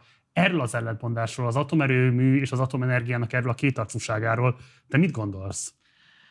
Hát én ugye fizikus vagyok, és nagyon sokáig Pakson dolgoztam, és, és sokat fog, sőt a szakdolgozatomat atomhulladék elhelyezéssel kapcsolatban írtam, és nagyon sokáig teljesen atomerőmű párti voltam, egészen addig, amíg Los Angelesben meg nem láttam egy hirdetést, a Los Angeles Timesban egy kétoldalas hirdetés volt, és arról szólt a hirdetés, hogy ugye a Jukka-hegységben terveztek egy, egy mély tárolót, egy hegységbeni mély tárolót, amiben a, a kiégett fűtőelemeket tárolták volna, és az volt a, a, a hirdetésnek a tárgya, hogy olyan művészeti alkotásokat vártak, hogy pályázzanak a, a művészek, amivel valahogy tudják közölni, még ha Marsról ide jönnek marslakók, akkor is megértsék, hogy itt valami nagyon gáz van a Földben, és itt inkább ne kezdjenek el ásni, meg ne kezdjenek el itten semmit ö, ö, cicózni a, a,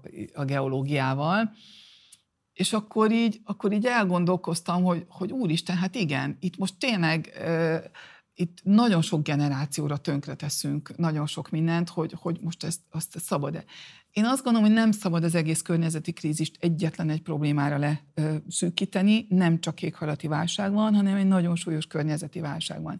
És sosem szerettem azokat a technológiákat, amik arról szólnak, hogy mi élünk marci hevesen, és majd a gyerekeink fizessék a cechet.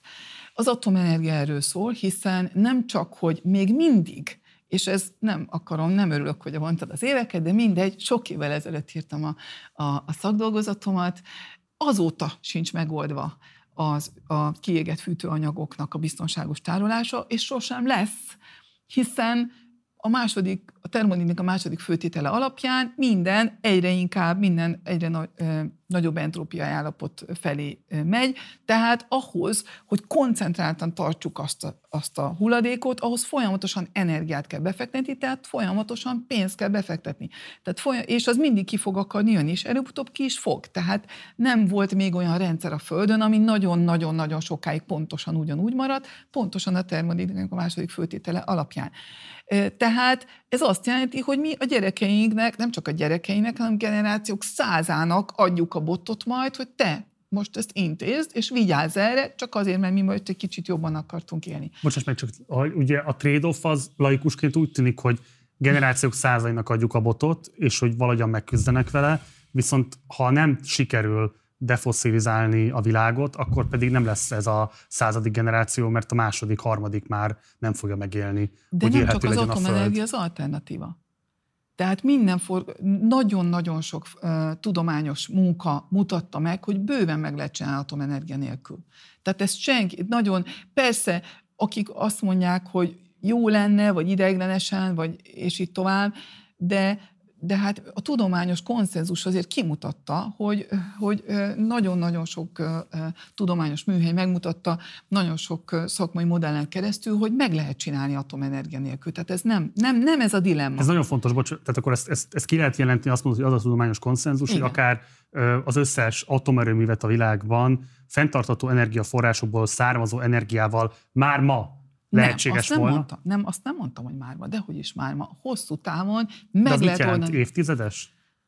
Ö, hát különböző forgatókönyvek különbözőt mutatnak, ha gondolod, akkor átnézhetjük ezeket a forgatókönyveket, kívülről nyilván nem tudom az összes pályarajzol, de én, én, én általában... csak kíváncsi vagyok rá, tudom, mert ez szintén nagyon fontos kérdés. A forgatókönyvek általában nem feltételezik azt, soha nem feltételezik azt, hogy bármilyen infrastruktúrát idő előtt bezárunk. Úgy idő előtt, tehát mielőtt ki lehet-e volna a lelkét, vagy mielőtt, mielőtt kiszolgálta volna a, a, a, a tervezett élettartamát. Tehát minden forgatókönyv így működik.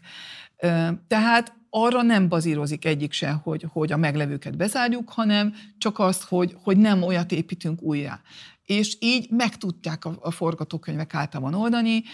Nagyon sok forgatókönyv van ugyanakkor, ami mégis atomenergiát tervez be. Hát minden forgatókönyv gyártó különböző paramétereket vesz be, és preferenciákat, és, és kritériumokat rak be az ő modelljébe, és, és ezek szerint alakulnak nyilván az optimális megoldások, de azt mondjuk, hogy szeretnénk atomerőmű nélkül megoldani, akkor meg lehet oldani. Tehát ez nem kérdés. De az nem azt jelenti, hogy holnap. Nem azt jelenti, hogy holnap, hanem a megújuló energiakapacitásokat kell építeni, és megint ugyanoda lyukodok, és bocsánat, de a legfontosabb az az energiahatékonyság növelése, az energiaigények lecsökkentése. De az, azt gondolom, hogy még ha atomot növeljük, akkor is fontos, hiszen az atommal, tehát még több probléma van az atommal, az egyik, ugye elmondtam, a hulladék problémáját, a második, másik nagyon nagy probléma a leszerelés. Iszonyatos költségbe fog kerülni ezeknek a meglévő atomenergia park, atomerőmű park biztonságos leszerelése. Ez annyira nagy költség, hogy az é u-n is szigorúan titkosak ezek a számok, és nem tudjuk. És ez is egy olyan tech, amit majd a gyerekeink fognak megfizetni, úgyhogy hogy mi élveztük az előnyeit. És a harmadik probléma azzal a jövővel, mert most ez a jelenlegiről beszélünk, de a jövőben, hogy azért nem tudjuk nagyon jól megoldani atomenergiával, mert egyszerűen nem tudunk, nagyon hosszú ideig tart egy atomerőmű megépítése, azért, mert nagyon nagy biztonsági feltételeket kell kielégíteni, és egyszerűen nem tudunk olyan gyorsan, olyan sok atomerőművet építeni, amilyen gyorsan nekünk le kell, ki kell váltanunk a fosszilis tüzelőanyagokat. A harmadik probléma, hogy jelen pillanatban az atomenergia Európában a legdrágább energiaforma. És ezt nem én mondom, ezt a, a Európa Uniónak vannak Chief Scientific Advisorjai, tehát van hét uh, tudományos uh, főtanácsadója az egész Európai Bizottságnak, és Glasgow-ban az a megtiszteltetésért, hogy három ilyen fő tudományos tanácsadóval vezé- vezethettem egy beszélgetést, ott érkezett ez a Ez a kérdés, és nem bolysanak kitenni, amit csak kivenni, nagyon sokat dolgoztam korábban, és ő nagyon atomenergiapárti, tehát minden munkáját meg lehet nézni, nagyon atomenergiapárti. Ő mondta, hogy azért nem jó megoldás, mert jelen pillanatban a legdrágább energiaforma Európában.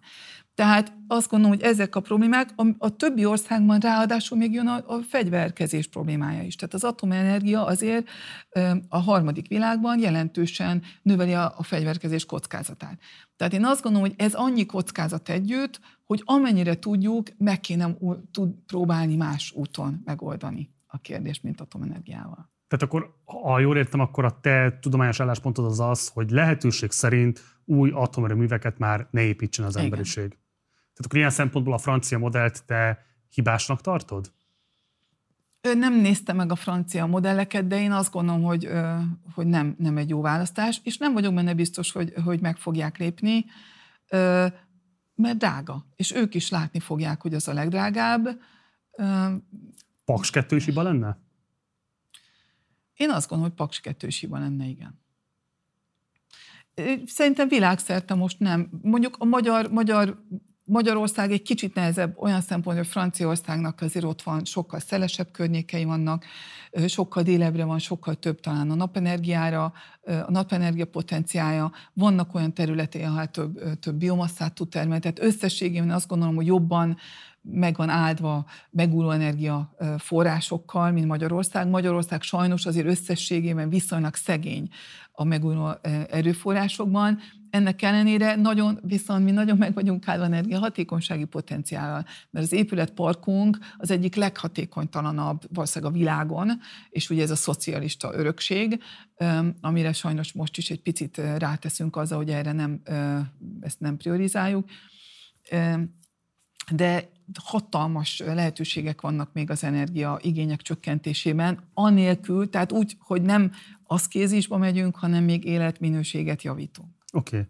Hogyha már előkerült pont az é u-nak a szerep, akkor hogyan értékeled azt, hogy pont most azt szavazták meg, Igen. hogy a nukleáris energia és a gázolaj is zöld energiaként minősíthető, legalábbis kétezer-harmincig. Ugye a jóhiszemű olvasat az úgy szól, hogy hát pont az átállás és a defoszilizáció, a dekarbonizáció szempontjából ezek talán jobb energiahordozók, a rossz hiszemű olvasat, vagy a reálpolitikai olvasat meg néha úgy szól, hogy hát itt gyakorlatilag a német igények és a francia igények, azok fölülírták azokat a szempontokat, amiket adott esetben a klímakutatók próbáltak meg érvényesíteni. Te hogyan értékeled ezt a szabályozási változást? Én nem hiszem, hogy a német és a francia igények, francia igények inkább, és mondjuk a kelet-európai igények nem, mert az atomot nem a németek nyomták, az atomot a franciák, és a gázt sem annyira. Én nagyon el vagyok keseredve miatt, hiszen minden egyes infrastruktúra, új infrastruktúra, beruházás, amit akár fosszilisban, hát mondjuk az atom az, az más kérdés, azt én elmondtam, hogy én miért nem tartom jó ötletnek, de minden egyes beruházás, amit a gázba fektetünk, az belakatol minket egy magasabb kibocsátású jövőbe, hiszen amit most megépítünk, annak muszáj, vagy amit beruházunk, annak a beruházásnak meg kéne térülnie, az még húsz-harminc-negyven évig ott kell, hogy legyen, az még termelni kibocsátást.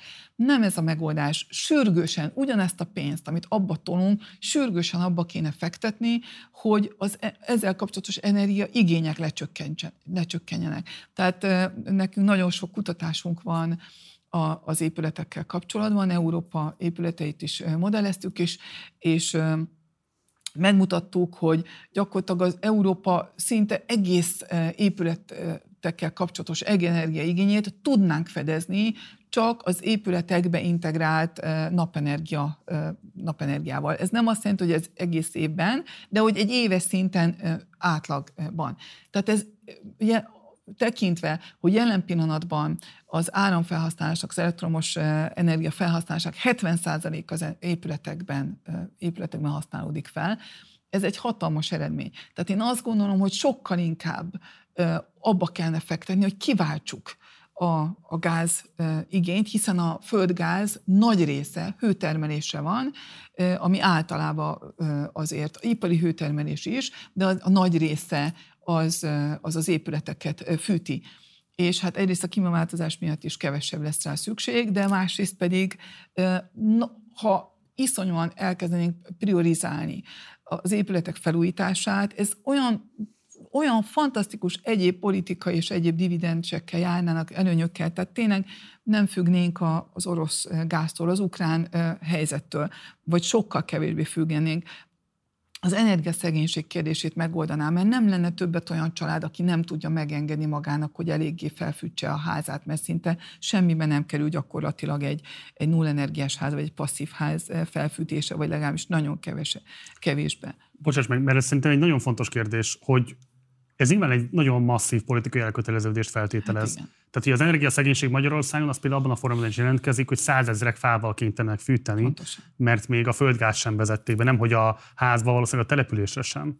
Tehát ö, itt azért bejön az a szempont, hogyha te az energiahatékonyság szempontját favorizálod, és azt mondod, hogy ezzel kellene foglalkozni, ezzel tudnak a legtöbbet tenni a klímaváltozás megakadályozásáért, ez azt feltételezi, hogy ez kellene egy politikai konszenzus. Ö...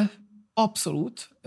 Bár nem tudom, miért kellene politikai konszenzus, én azt hiszem... Költségvetési források nélkül ez nem valósítható abszolút, meg. Abszolút, teljesen igazad van, de én azt gondolom, hogy ide a klímapénzeket kell rakni. Tehát azért emissziókereskedelmi, tehát például a kvótákból egyre több bevétel fog jönni, vagy mondjuk karbonadóból, ha bevezetjük. Tehát iszonyatos klímapénzek mozognak már most az é u-ban is. Jelen pillanatban iszonyatos energetikai és különösen fosszilis energetikával kapcsolatos szubvenciók vannak minden egyes országban. Ezt már másfél évtizeddel ezelőtt Varró László, aki még akkor a MOL-nak volt a vezető közgazdásza, kimutatta, hogy az az iszonyatos mennyiségű szubvenció, aki még például Magyarországon is megy, de minden országban a különböző energiaforrásokra, az milyen hatalmas, mi használtuk az ő számát, és kiszámoltuk, hogy ha az utóbbi mondjuk húsz évben csak az, az épületfelújításba fordítottuk volna, akkor gyakorlatilag már az épületállományunk nagy része fel lett volna nullenergiásra újítva. Ugyanezt. Mekkora ho... pénzösszegről beszélünk nagyságrendileg? Ó, most az a baj, hogy ezt most nem fogom tudni megmondani. Nagyon nagy, nem kicsi összegről van szó, ez nem kérdés. Nem kicsi összegről van szó, de azt kell látni, hogy a klímával kapcsolatban iszonyatos beruházások lesznek, amúgy is, meg vannak amúgy is. Energetikában amúgy is hatalmas beruházások vannak. Én azt gondolom, és az lenne nagyon fontos, hogy egyszerűen gondolkodjunk úgy az épületekről, mint energetikai infrastruktúra.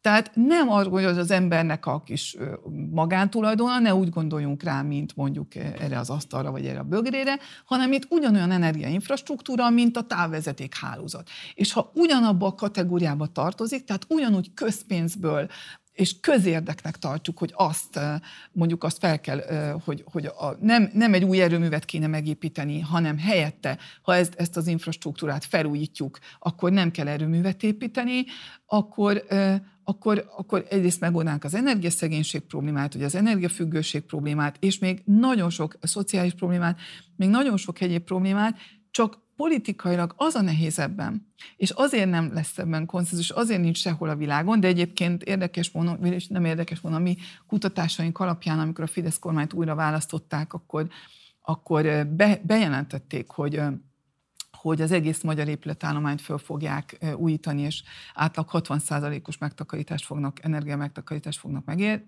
elérni. Sajnos utána azok az államtitkárok, azok azok lecserélődtek, de azért, mert ezt nagyon nehéz politikailag felvállalni, hiszen arról van szó, hogy minden évben pár családnak, hiszen ez hosszú ideig fog tartani, egy évben maximum az épületállománynak egy-két százalékát, maximum három százalékát lehet felújítani, tehát a négy éves ciklus alatt mondjuk a családoknak eljutottam legjobb esetben tizenkét százalékához, de inkább kevesebbhez. Ha ugyanazt a pénzt kiosztom egyenlően, és mondjuk egy rezsicsökkentést csinálok, vagy, vagy bármilyen, vagy, vagy ástoppot, vagy akármicsodát, sokkal jobban elérek több választót. És emiatt a sajnos politikai e, probléma miatt egy ország sem merte még ezt felvállalni, hiába tudjuk, hogy ez lenne a legjobb megoldás, politikailag e, ez egy gyakorlatilag felvállalhatatlan. De miért ez a három-négy százalék, hogyha mondjuk a teljes magyar építőipart ennek a szolgálatába állítaná a kormányzat, akár masszív államosítással, akár hatalmas állami tendereknek a kiírásával, akkor sem lehetne ezt a volument megnövelni? Hát ez jó kérdés. lehet, hogy kicsit hosszabb távon meg lehetne, de, de ugye most is látjuk már a szakember hiányt az építőiparban, de nem csak Magyarországon probléma ez, tehát mi nagyon részletes kutatásokat végeztünk ezzel kapcsolatban, és bevontunk makrogazdasági modellezőket is, és kifejezett labor market, tehát munkaerőpiaci gazdasági szakembereket, és ők állapították meg ezt a három-négy százalékos üvegnyak, ezt a bottlenecket, üveg, tehát hogy ennél többet nagyon nehéz lenne, mert nagyon sok szempontból most még ennél nagyobbat nem tudna a, a, a jelenlegi gazdasági rendszerek, tehát nincs annyi szakember, nem ért annyi ember hozzá, nincs annyi ablak, nincs annyi szigetelőanyag, és így tovább, nincs annyi szigetelőanyag gyár, tehát előbb nyilván a szigetelőanyag gyárakat kellene jobban felépíteni, de én ezt látom pont egy iszonyatos gazdasági lehetőségnek. Tehát aki először lép ebben a, ebben a téren, és fölépíti ezeket a kapacitásokat, és, és ezt olcsóbbá teszi, azáltal, hogy csinálja, szerintem az regionálisan nagyon nagy előnybe lesz, ugyanúgy, ahogy a dánok, amikor először elkezdték, akkor még őrület volt, amikor ők elkezdtek szélerőműveket építeni, mert akkor még drága volt. De ők azt mondták, hogy ezt meg kell csinálni. És már ők a világ szélerőmű gyártásának az egyik központja azóta is, mert ők csinálják a legjobb szélerőműveket. Én azt gondolom, hogy aki először elkezdene ebben nyomulni, és például olyan szempontból egységesíteni, hogy itt van a Kádár kocka. Nem minden egyes házra így ö, saját ö, kis ö, egyéni megoldást kell kitalálni, hanem csináljunk egy olyan ö, előre gyártott megoldásrendszert, amit oda menjünk és egy nap alatt fölteszünk, ö, akkor, de ahhoz nyilván so, tapasztalat kell, és egy idő, ideig tart, amíg ezt kidolgozzuk, akkor az nagyon nagy rendszererőny, mert azért Szlovákiában is ilyenek az épületek jó része, Csehországban is, Romániában, és így tovább, tehát nagyon-nagyon nagy területi erőnyt, tehát aki mer, az nyer. Én azt gondolom, hogy, hogy ebbe el lehetne indulni, ha meré odaáll egy kormányzat, de nem fog, mert nincs olyan kormányzat, ami ne a jelenlegi nagy ipari érdekek befolyása alatt állna, és ezt most nem negatív értelemben mondom, de természetes, hogy, hogy a politikai és gazdasági érdekek valahol össze, összeszövődnek, és a jelenlegi gazdasági érdekek nem fogják azt mondani. És pontosan ezért nehéz a megújuló energia elterjedése, hiszen, ahogy mondtam, ez egy decentralizált, egy nagyon demokratikus dolog, emiatt föl van szalámizva, emiatt sosem lesz egy nagy központi cég, ami azt mondja, hogy ebbe az irányba kell menni, mert mindig sok picike pé vé-gyártó, felszerelő cég van, tehát ezek a, a decentralizált energiaforrások sajnos sose fognak olyan politikai erőkoncentrációval rendelkezni, mint, mint a nagy koncentrált fosszilis energiaforrások. És emiatt nagyon nehéz, mert nekik nem érdekük. Nyilván a gáziparnak nem érdeke az, hogy leszigeteljük az épületeket, és emiatt hát emiatt egy országban se történik meg, és nem tudom, hogy ezt a politikai gordiuszi csomót hogy lehet átvágni. Hm. Visszakanyarodva egy egyel ezelőtti gondolatmenetethez, amikor arról beszélt, hogy olyan kellene a városainkat átalakítani, és a közösségi közlekedési formákat átalakítani, egy ö, ö, nagyon izgalmas utópiát vázoltál azzal kapcsolatban, hogy olyan lehetne egyébként bevonni. Nem utópia. Nem utópia? Nem utópia. Nem? Nem. Hát ez azért erről már nagyon sokan beszélnek és modellezik, és most például Budán csak, csak a meglevő városi rendszereket nagyon nehéz átalakítani, mert már megvannak. Ezért... Bocsánat, ott... én csak abból indultam Jó, ki, hogy Magyarországon, Budapesten még mondjuk a bé ká ká-nak az applikáció sem feltétlenül alkalmas arra, hogy mindent előre jelezzen, hogy milyen közlekedési lehetőségek vannak, és ebbe bevonni a gépjárművektől kezdve a bicikliken át a mindent, és ráadásul itt azért van egy olyan dolog is, hogy nagyon erőteljesen meg kellene változtatni azokat a városhasználati és kulturális szokásokat, amelyek részben osztályhelyzet alapján is determináltak, részben megszokás alapján is determináltak, részben egy csomó munkavállalói szempontból is determináltak, tehát hogy, hogy nagyon sokféle olyan politikai döntés kellene, amiben, hát hogy mennyire, tehát hogy miért gondolom utopisztikusnak, Budapesten azt kiverte a biztosítékot, hmm. hogy lefektetett egy kerékpársávot, a legforgalmasabb főútvonalra a főpolgármester, és ettől a jobb oldal teljesen megőrült, és olyan kulturális harcá változtatta ilyen értelemben a klímavédelemnek a kérdését, amit hát nagyon nehezen lehet igazából érteni. Egy ennél radikálisabb fölvetés, mint amivel te éltél, én nem nagyon látom, hogy ez, ez, ez hol tudná megkapni az ehhez szükséges politikai támogatottságot. Azért, mert abszolút igazad van, az első lépéseket én se látom, hogy hogy lehet megtenni az ehhez való átmenethez való lépéseket. És ez mindenképpen nehéz lesz, mert mindenképpen az első vesztesei ez ennek azok lesznek, akik, akik a leg, politikailag általában a legbefolyásosabbak, mert a leggazdagabbak. De ennek ellenére én nem érzem úgy, tehát nem értek veled egyet, hogy, hogy teljesen meg kell választani városhasználati kultúrát, meg mindenféle kultúrát, nem. Hiszen továbbra is, ha egyedül akarok utazni az autómba, akkor, vagy az autóba, akkor továbbra is egyedül fogok utazni, csak egy nagyobb árat fogok azért fizetni. Öm, olyat, olyat választok. Tehát egy kicsit úgy, mint az Ubernél, hogy kiválaszthatom, hogy egyedül megyek, kiválasztottam azt is, hogy hajlandó vagyok megosztani, aki már esetleg. De ez megint egy egyenlőtlenséget növel, nem? Tehát, hogy akik gazdagabbak, azok megengedhetik maguknak, hogy Minek? többet. Mindenki, mert annyival olcsóbb lesz a közlekedés. Tehát akik ezt, ezt az o e cé dének a A, a, a közlekedési think tankje, a, a International Transport Forum foglalkozik ezzel nagyon részletesen, akik nem egy zöld think tank egyáltalán, tehát, tehát abszolút a világ a leggazdagabb országának a közlekedési, mobilitási problémáit és, és szállítási problémáit segítenek megoldani, és ők már egy tíz évvel ezelőtt elkezdték ezt mondani, nagyon alaposan nekik vannak a legrészletesebb közlekedési adatsoraik az egész világon, és ők nagyon alaposan lemodellezték, és, és minden, ha minden közlekedési igényt, minden mobilitási igényt kiszolgálunk, olcsóbb lesz összesen mindenkinek a közlekedés, mint ma. Persze, igen, ez nem fogja megoldani az egyenlőtlenség kérdéseit, aki gazdagabb, az továbbra is lehet, hogy egy, egy, egy még kényelmesebb közlekedési módon megy, de hát nem lehet minden problémát egyszerre megoldani, és, és nem is lenne jó, mert akkor, az nem, akkor pont a legerősebbek lennének ellene. Tehát itt nem az a lényeg, hogy a gazdagok most ugyanúgy szegények lennek, vagy nem tudom, hanem az, hogy mindenkinek egy nagyon kényelmes, kényelmes, biztonságos, hatékony és gyors mobilitási rendszert adjunk a kezébe. De ez és... lehetséges akkor, amikor egyébként mondjuk a magyar társadalom döntő többsége, aki mondjuk Budapesten dolgozik, ugye a különböző külkerületekben él, és gépjárművel jár, és ezek a gépjárművek hordják rá napi szinten a százezernyi embereket a városra, használva ezzel az úthálózatot, használva ezzel a körgyűrűt, használva ezzel az autópályákat, és így tovább, és így tovább. Tehát, hogy konkrétan az van, hogy a mobilitás mindenki a gépjárművel oldja meg, hiába adott esetben még akár lenne is lehetőség, bizonyos részében a városnak már van lehetőség letenni a kocsit, és bejönni közösségi közlekedési járművekkel. Egész egyszerűen még ezt a kényelmetlenséget sem feltétlenül vállalják. Igen, mert az kényelmetlenség. Én se vállalom, mert nekem nincs fél órám arra, hogy várjak a hatvanhármas buszra. De ettől függetlenül, ha lenne egy olyan, hogy azt mondja, hogy ha én beírom, hogy most szeretnék a gyerekére elmenni, ha öt percemből ott van, fel nem, lehetne még három ember a kocsiban, engem nem zavar. És ezért őrület, mert minden reggel ugyanaz a, ugyanazon az útvonalon elmegy harminc kocsi, amiben egy anyuka ül és maximum kettő gyerek, az enyémben több, de általában egy vagy két gyerek, utána ugyanazon az úton visszajön az...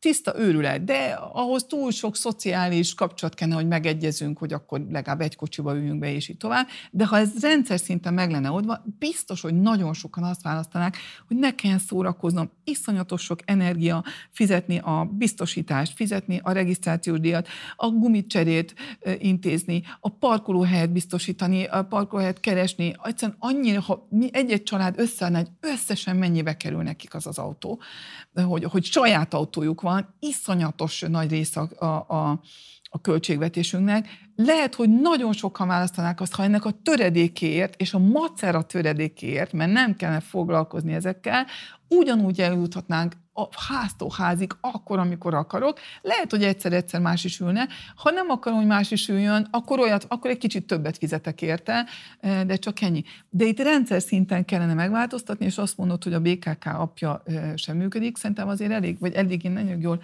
működött nekem, de ez, ez a hihetetlen, érted, hogy, hogy a, a Google már, már évtizedek ezelőtt pontosan tudta, hogy azon az útvonalon, ha délután háromkor indul, akkor mekkora, mekkora lesz a forgalom.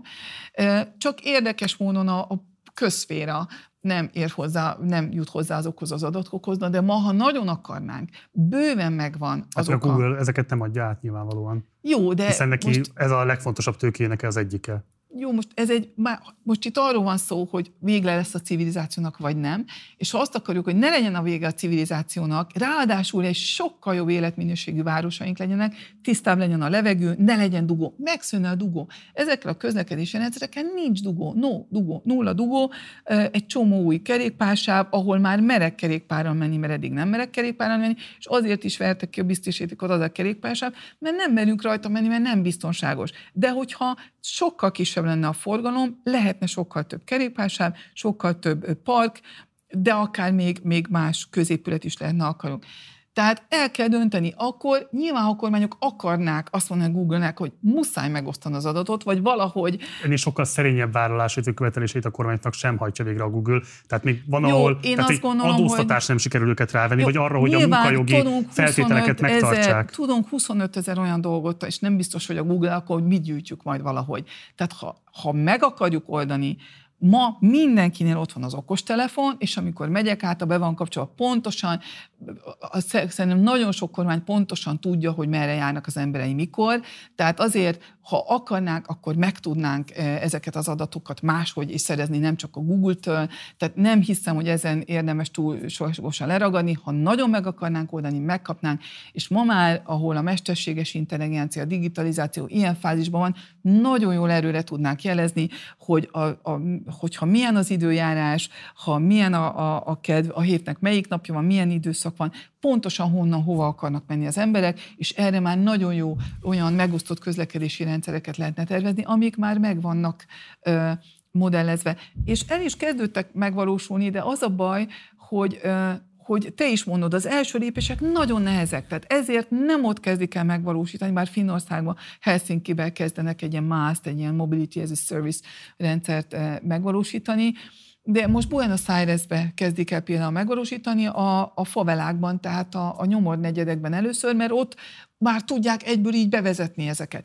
Én azt gondolom, hogy fejlődő országokban elő fogjuk tudni megcsinálni, hiszen aki már volt afrikai városokban, vagy, vagy szegényebb ázsiai városokban látta, vagy dél-amerikai városokban látta, hogy nagyjából ott is, már most is ilyen picike kis minibuszok rohangálnak körbe, igaz, hogy kicsit túlságosan tele vannak, de az is úgy van, hogyha nagyon leinted, akkor megáll neked, és ha nagyon megkéred, elmegy arra. Tehát egy kicsit már ott eleve rugalmasabban indul ez a közlekedési rendszer. Minden, tök szegénység van, de mindenkinek van mobiltelefonja, mindenkinek van internete, tehát abszolút be lehet ezeket vezetni. Tehát én azt gondolom, hogy, hogy meg tudjuk csinálni, csak ehhez is tényleg egy politikai akarat lennie, kellene, és nehéz elindulni. Ebben teljesen igazad van, hogy én se látom egyelőre, hogy hogy lehet úgy elindulni, hogy először ne legyenek nagy kényelmetlenségek. Oké. Okay. Az I P C C jelentéseiben következetesen emberiség által okozott klímaváltozásról beszéltek, és nagyon kíváncsi vagyok a véleményedre arra vonatkozóan, hogy valóban itt az emberiség egészen tehető-e felelőssé, vagy pedig bizonyos típusú gazdasági formák és termelési formák. Mire gondolok konkrétan? Ugye Kína azzal tolja le magáról, hogy bármifajta felelősséget vállaljon a klímaváltozásért, holott ugye nagyjából a negyede, ha jól mondom, a károsanak kibocsátások már Kínában keletkezik, például a cementipar által, amit te is említettél, ami nagyon nehezen hihető, de közben valóban az egyik legfontosabb ilyen károsanyag kibocsátással terhelt iparág. Szóval, hogy ők azt mondják, hogy hát történetileg nem tehetőek felelőssé, mert hogy nem ők azok, akik a legfontosabb szennyezői voltak a klímának, és hát valóban egyébként van olyan kutatás, ami azt mondja, hogy húsz cég felelős több mint egy harmadáért ezerkilencszázhatvanöt óta a károsanyag kibocsátásnak, de ugyanígy, ahogy már korábban idéztem az Oxfam jelentését, ott a leggazdagabb tíz százalék volt felelős a kétezer-tizenötös kibocsátások kb. Feléért. Tehát valóban azt lehet látni, hogy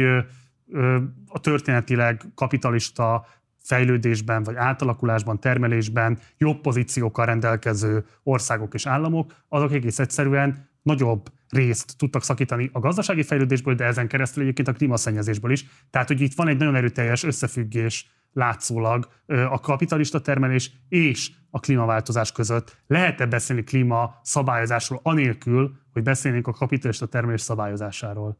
Én azt gondolom, hogy ez két teljesen külön ok. Lehet, de azt gondolom, hogy két teljesen külön ok miatt, nem emiatt.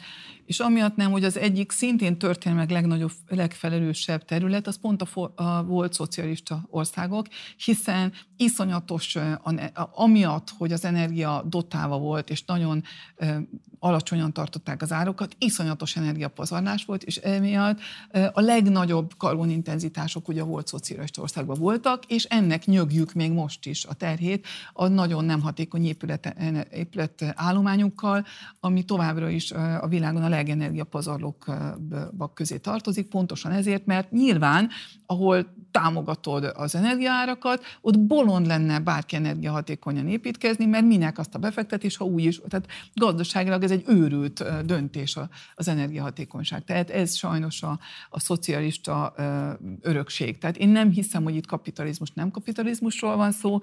Abban teljesen igazad van, hogy a történelmileg fejlettebb országok, akik korábban elkezdték égetni az olajat és a szenet, és jobban élnek, emiatt több olajat és szenet égetnek, most is megégettek sokáig, azok felelősebbek. Ráadásul ugyan Kína most már közelebb van, de azért, ha egy lakosra nézzük, akkor még mindig az Európa Uniós átlagnál is kevesebbet, meg egy magyarnál is kevesebbre jön ki az egyfőre első kibocsátásuk, de ráadásul azt nézzük, hogy minden, amit használunk szinte, az ő nekik van elszámolva annak a gyártása a kibocsátásként. Tehát azért az ő kibocsátásuk jó részéről is még mondjuk a felelősek. Tehát ha felelősséget nézünk, akkor mindenképpen a leggazdagabb, aki történelmileg is már sokat fogyasztott, és akik most pedig a legnagyobb fogyasztók, mindenképpen a legjobban felelősek. Tehát ugyanez az egyenlőtlenség, amit elmondtál, Magyarországon is nagyon megvan. Tehát Magyarország lakosságának a fele az e, körülbelül átlagban három egész öt tized tonnát bocsát ki, míg a legfőső egy százalék ötvenöt tonnát. Az é u-s átlag az, az olyan hat körül van.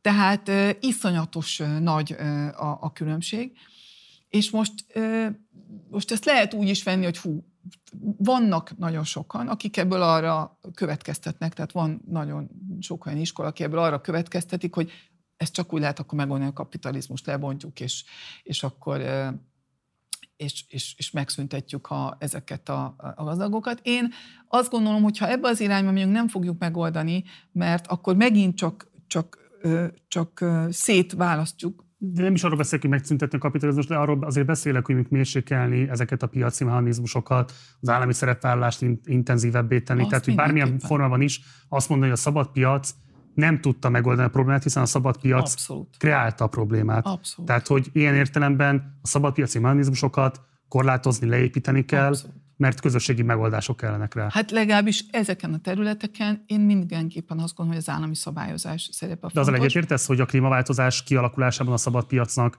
meghatározó szerepe volt? Hát ezt, ezt, ezt, így, ezt így nem tudom. Ezt, ezen én nem gondolkoztam. Azt tudom, hogy a megoldásban...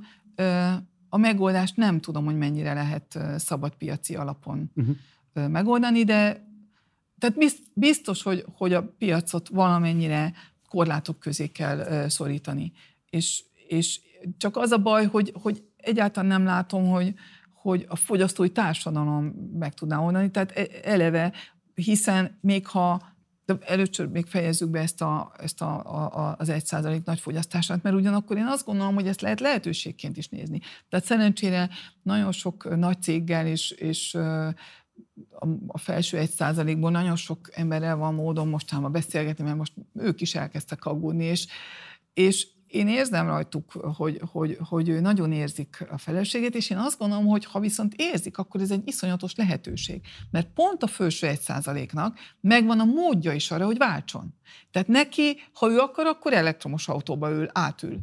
Ha akar, akkor tud nullenergiás felújítást csinálni, és, és fel tudja újítani a házát nullenergiás. Ha akar, akkor a cégét is más irányba tereli. Tehát én azt gondolom, hogy pont, ha, ha akar, akkor meg tudja csinálni, hogy ne a Maldív-szigeteken nyaraljon, hanem, hanem csak mondjuk Korfun, és nem repülök olyan messze. Meg tudja csinálni, hogy, hogy másra, másba, más módon élvezze az életét, inkább jobb borokban, és művészetben, és, és koncertekben, és, és jó éttermekben, és wellnessben, és ilyenekben, mint mondjuk ide-oda világon való röpködésben. Tehát nekik ilyen választásokkal nagyon-nagyon sokat tudnának tenni, hiszen ha csak azt az egy gondolatkísérletet elvégezzük, hogy ha se, ugye mondtad ezt a tíz százalék és a fele, ha ez a tíz százalék, a világ leggazdagabb tíz százaléka semmi más nem csinálna, csak az é u-s átlagra csökkenteni a kibocsátását.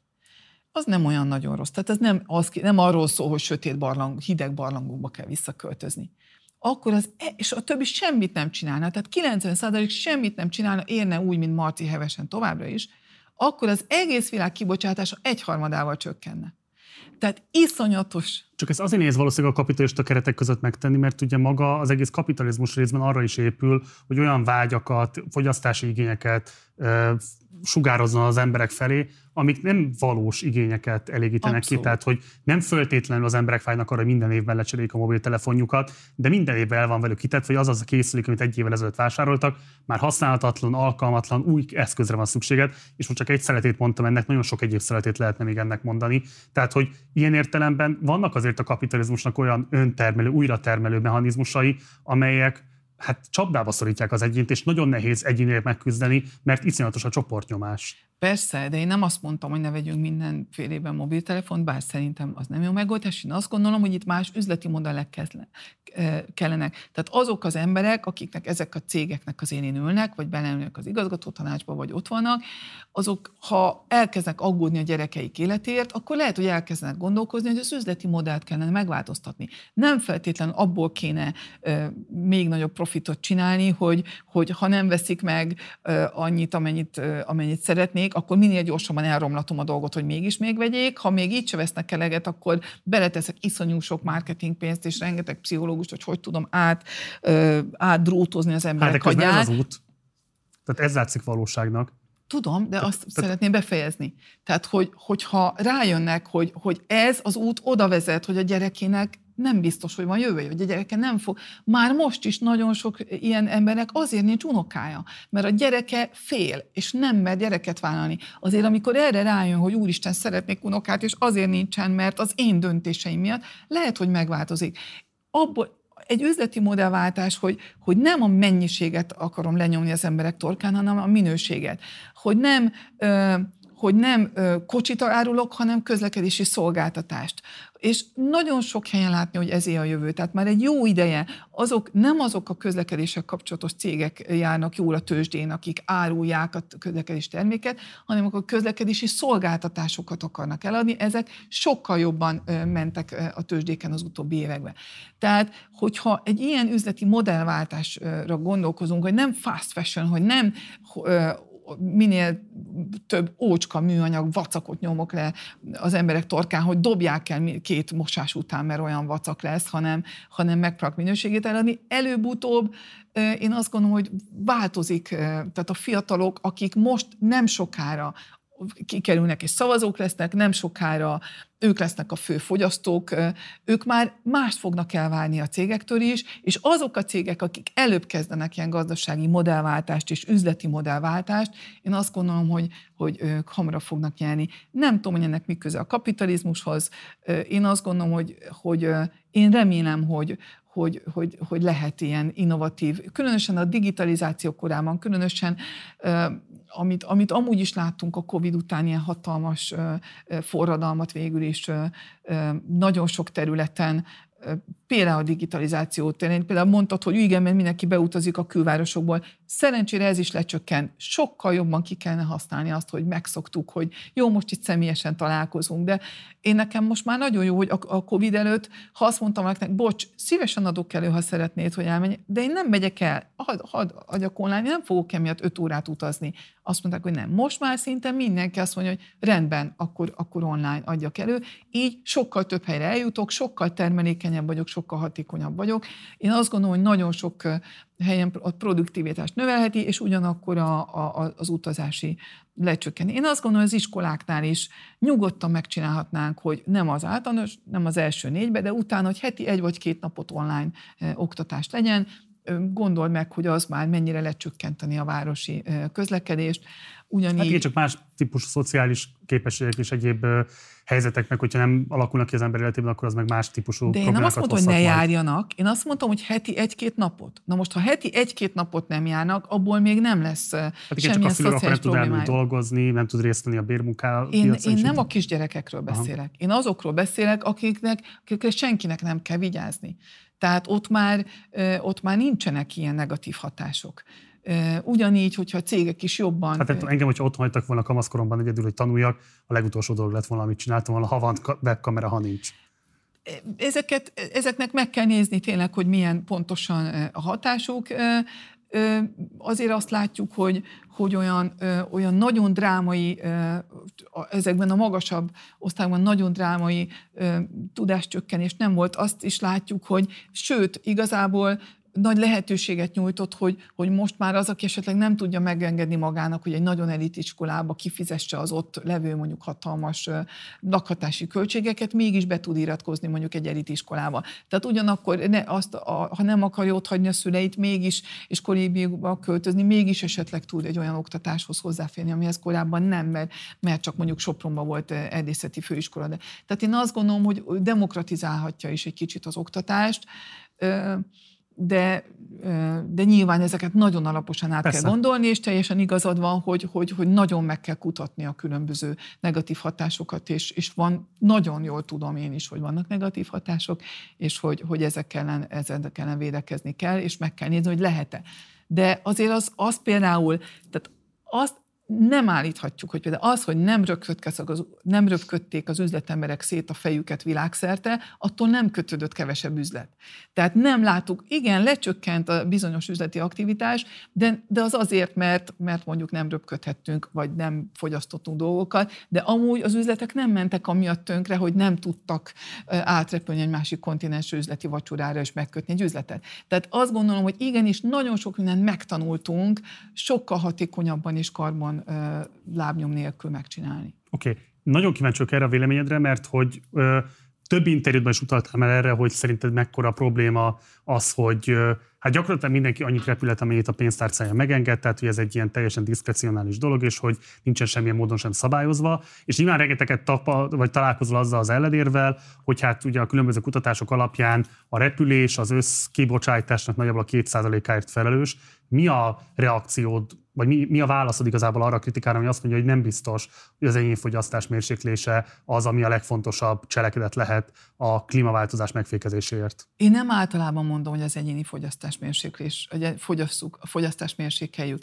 Meg kell nézni, hogy mik azok a fogyasztások, amiket tökéletesen jól ki lehet váltani tiszta technológiákkal, vagy, vagy tiszta alternatívákkal. Sajnos jelen pillanatban a repülést nem tudjuk megoldani tiszta technológiákkal. Vannak ö, már prototípusok elektromos repülőgépekre, de maga a, a repülőgép gyártók is azért, hogyha, vagy az ezzel kapcsolatos kutatók is azért azt mondják, hogy itt legalább, szóval itt pár évtizedről van szó, mire úgy tényleg viszonylag jelentős mértékben esetleg elektromos repülőgépekre számíthatunk, vagy akár zöld üzemanyagok, amik úgy tényleg széles körbe, tehát karbonmentes üzemanyagok. Tehát egy belátható időn belül van a kerozin teljes körű kivezetése? Nem. Ez az, hogy nincs. Most még abszolút fejlesztést alatt állnak ilyen technológiák, és ez csak ilyen eddig tartunk, akkor meghosszabbítjuk ezt a vonalat, akkor reméljük, hogy addigra kifejlesztjük, reméljük, hogy addigra meg lesz az az infrastruktúra. Reméljük, hogy nem lesz kockáztatva, tehát például a hidrogénen alapuló, alapuló repülés, vagy ammónián, meg, meg egyéb üzemanyagokon, azért ezeknek rettenetesen nagy kockázataik vannak. Ugye robbanásveszélyes, meg, meg, meg egyéb ö, ö, olyan kockázatokat kell kiszűrni, tehát iszonyú nagy technológiai kihívások vannak, nem csak az energiatárolás kihívások. Tehát összességében, most lehet, hogy egy-két butaságot mondtam a technológiákról, de azt tudom, mert most néztem ennek utána, azt tudom, hogy a szakemberek, akik ezzel foglalkoznak, ők is azt mondják, és nagyon és pozitívak a jövőben kapcsolatban, de azt, ők is azt mondják, hogy, hogy leghamarabb két évtized, amíg tényleg úgy kereskedelmi forgalomban majd egy utasszállító gépen már olyanon tudunk utazni, amik egy nagyobb utasszállító gépen, amik, amik tényleg ilyen, ilyenekkel működnek, és úgy tényleg a, a, ugye az repülés nagy részét ki tudják váltani. A, viszont addigra már nagyon jelentősen le kell csökkentenünk a kibocsátásainkat, tehát addig nem engedhetjük meg annak, hogy évente két százalékot, sőt több százalékot növekedjen a repülés, és még akár, akkor, ha most két százalék a kibocsátásoknak, minden téren söpörni kell, ha valakinek, ha, ha, minden, ha nullára kell menni, akkor mindenkinek diétáznia kell, nem lehet, hogy ő, ő, ő, ő Ez az egyik, a másik pedig, hogy én nem azt mondom, hogy, hogy itt most minden, nem az a bajom, hogy mindenki röpködjön, amennyit megengedhet magának. Nekem az a bajom, hogy jelen pillanatban a repülésnek az árazása, a beárazása, az egy nagyon megtévesztő beárazás. Tehát van egy nagyon beetető beárazás, tehát az a háromezer forint, és sőt, sokszor még kevesebben repüljünk el Izraelbe, meg, meg, meg nem tudom hova. Ez, ez generál egy olyan igényt, Hogy, hogy nagyon sokan azt gondolják, hogy akkor nekem ez jogom, az, az életem része, és, és tényleg rámegy arra, hogy, hogy hú, ez nagyon klassz, és akkor, és tényleg szinte állampolgári jogának érzi, hogy, hogy akkor, akkor egy ilyen olcsón tudjak, tudjak repülni, de nem ez a, a még, még az üzemanyagnak sem háromezer forint a költsége Budapestről Izraelre. Nyilvánvalóan vagy a nagyon gazdag üzleti utak keresztfinanszírozzák ezeket, amikor nekem holnap ki kell mennem hirtelen az o e cé dé-be, akkor ők simán kifizetik nekem a nyolcszáz eurós repülőjegyet, nyilván ez keresztfinanszírozza azt, hogy, hogy előtte megaladtak néhány mondjuk tíz eurós repülőjegyet. Hát ugye a kerozinnak nincsen, tehát járulékmentes az európai. És ez pedig a másik, tehát most csak azt de mondtam... De ez egy politikai döntés. Itt, itt igen, de itt több dologról van szó. Tehát az egyik, hogy, hogy nincs, nincsenek adók, persze, hát minden politikai döntés végül is, de, hát de ugye azért lehet, nehéz... Ez, bocs, ha ezt most már kimondtad, tehát hogyha minden politikai döntés végül, akkor az is egy politikai döntés kell, hogy legyen, hogy például az általad szorgalmazott energiahatékonysági beruházásokat megcselekszi egy kormány, vagy nem cselekszi meg. Tehát ilyen szempontból nem lehet azt mondani, hogy a politikának nem érdeke. Lehet, hogy van olyan politikai párt, aminek érdeke lenne, de ha nem kap támogatást a társadalomtól, nem kap támogatást a kutatóktól, nem kap támogatást a médiától, akkor hiába törekszik erre, nem lesz rá alkalmas. Tehát a kérdés az, hogy meg lehet-e úszni a klímaváltozás elkerülése érdekében azt, hogy politikai részvételt vállaljanak azok, akik ebben érdekeltek. Én azt gondolom, hogy nagyon nehéz ezt fölvállalni akármilyen politikai pártnak, mert lehet, hogy fölvállalni, de belebukik. Mert nincsenek támogatói. Nem csak azért. Ha vannak támogatói, akkor is nem fogja tudni felmutatni, mindig csak a lakosság egy részének fog tudni felmutatni. Vagy a lakosság másik részének pedig úgy tűnik, mintha rosszat tenne. Azért, mert egy politikai ciklus négy éves.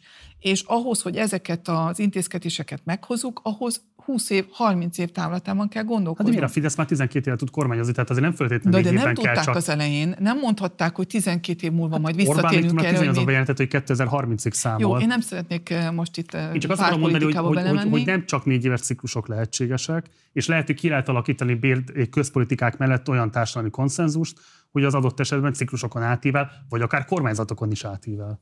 Ha lenne ilyen rendszer, akkor biztos. Nem vagyok, abszolút nem vagyok ott. Hát csak, hogy azért meg kell dolgozni.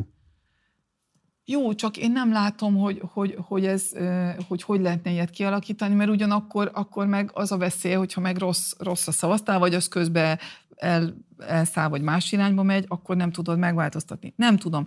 De jelen pillanatban az, hogy mind a politikai, mind a gazdasági döntéshozó rendszerek maximum négy évben, de a gazdasági döntéshozók még rövidebb ciklusokban gondolkoznak, és így vannak beállítva, tehát hülyék lennének, ha nem így gondolkodnának, hát, vesztenének. Mert megteltik, mert nincsen rajtuk társadalmi kontroll, nincsen semmifajta elszámoltatás vagy beszámoltatási kötelezettségük. Vannak a részvényeseik, vannak a tulajdonosaik, ami egy nagyon szűk kör, és az ő érdekeiket kell kiszolgálni. Tehát itt igazából érdekküzdelem van valójában. Az a kérdés, hogy azok, akik abban érdekeltek, hogy a klímaváltozást megakadályozzuk, hogy ne pusztuljon el, a földbolygó ne legyen, ne pusztuljon ki az emberiség. A föld az meg fog maradni, csak a civilizáció. Az élhető minősége megmaradjon, hogy azoknak az érdeke tud erősebb lenni azoknak a kevesetnek az érdekével, akik meg a profit felhalmozásban érdekeltek. Lehet, hogy így is lehet megfogalmazni a kérdést, de én azt gondolom, hogy nem is ilyen egyszerű, mert hiába gondolja nagyon sok ember úgy, hogy, hogy ez nagyon fontos.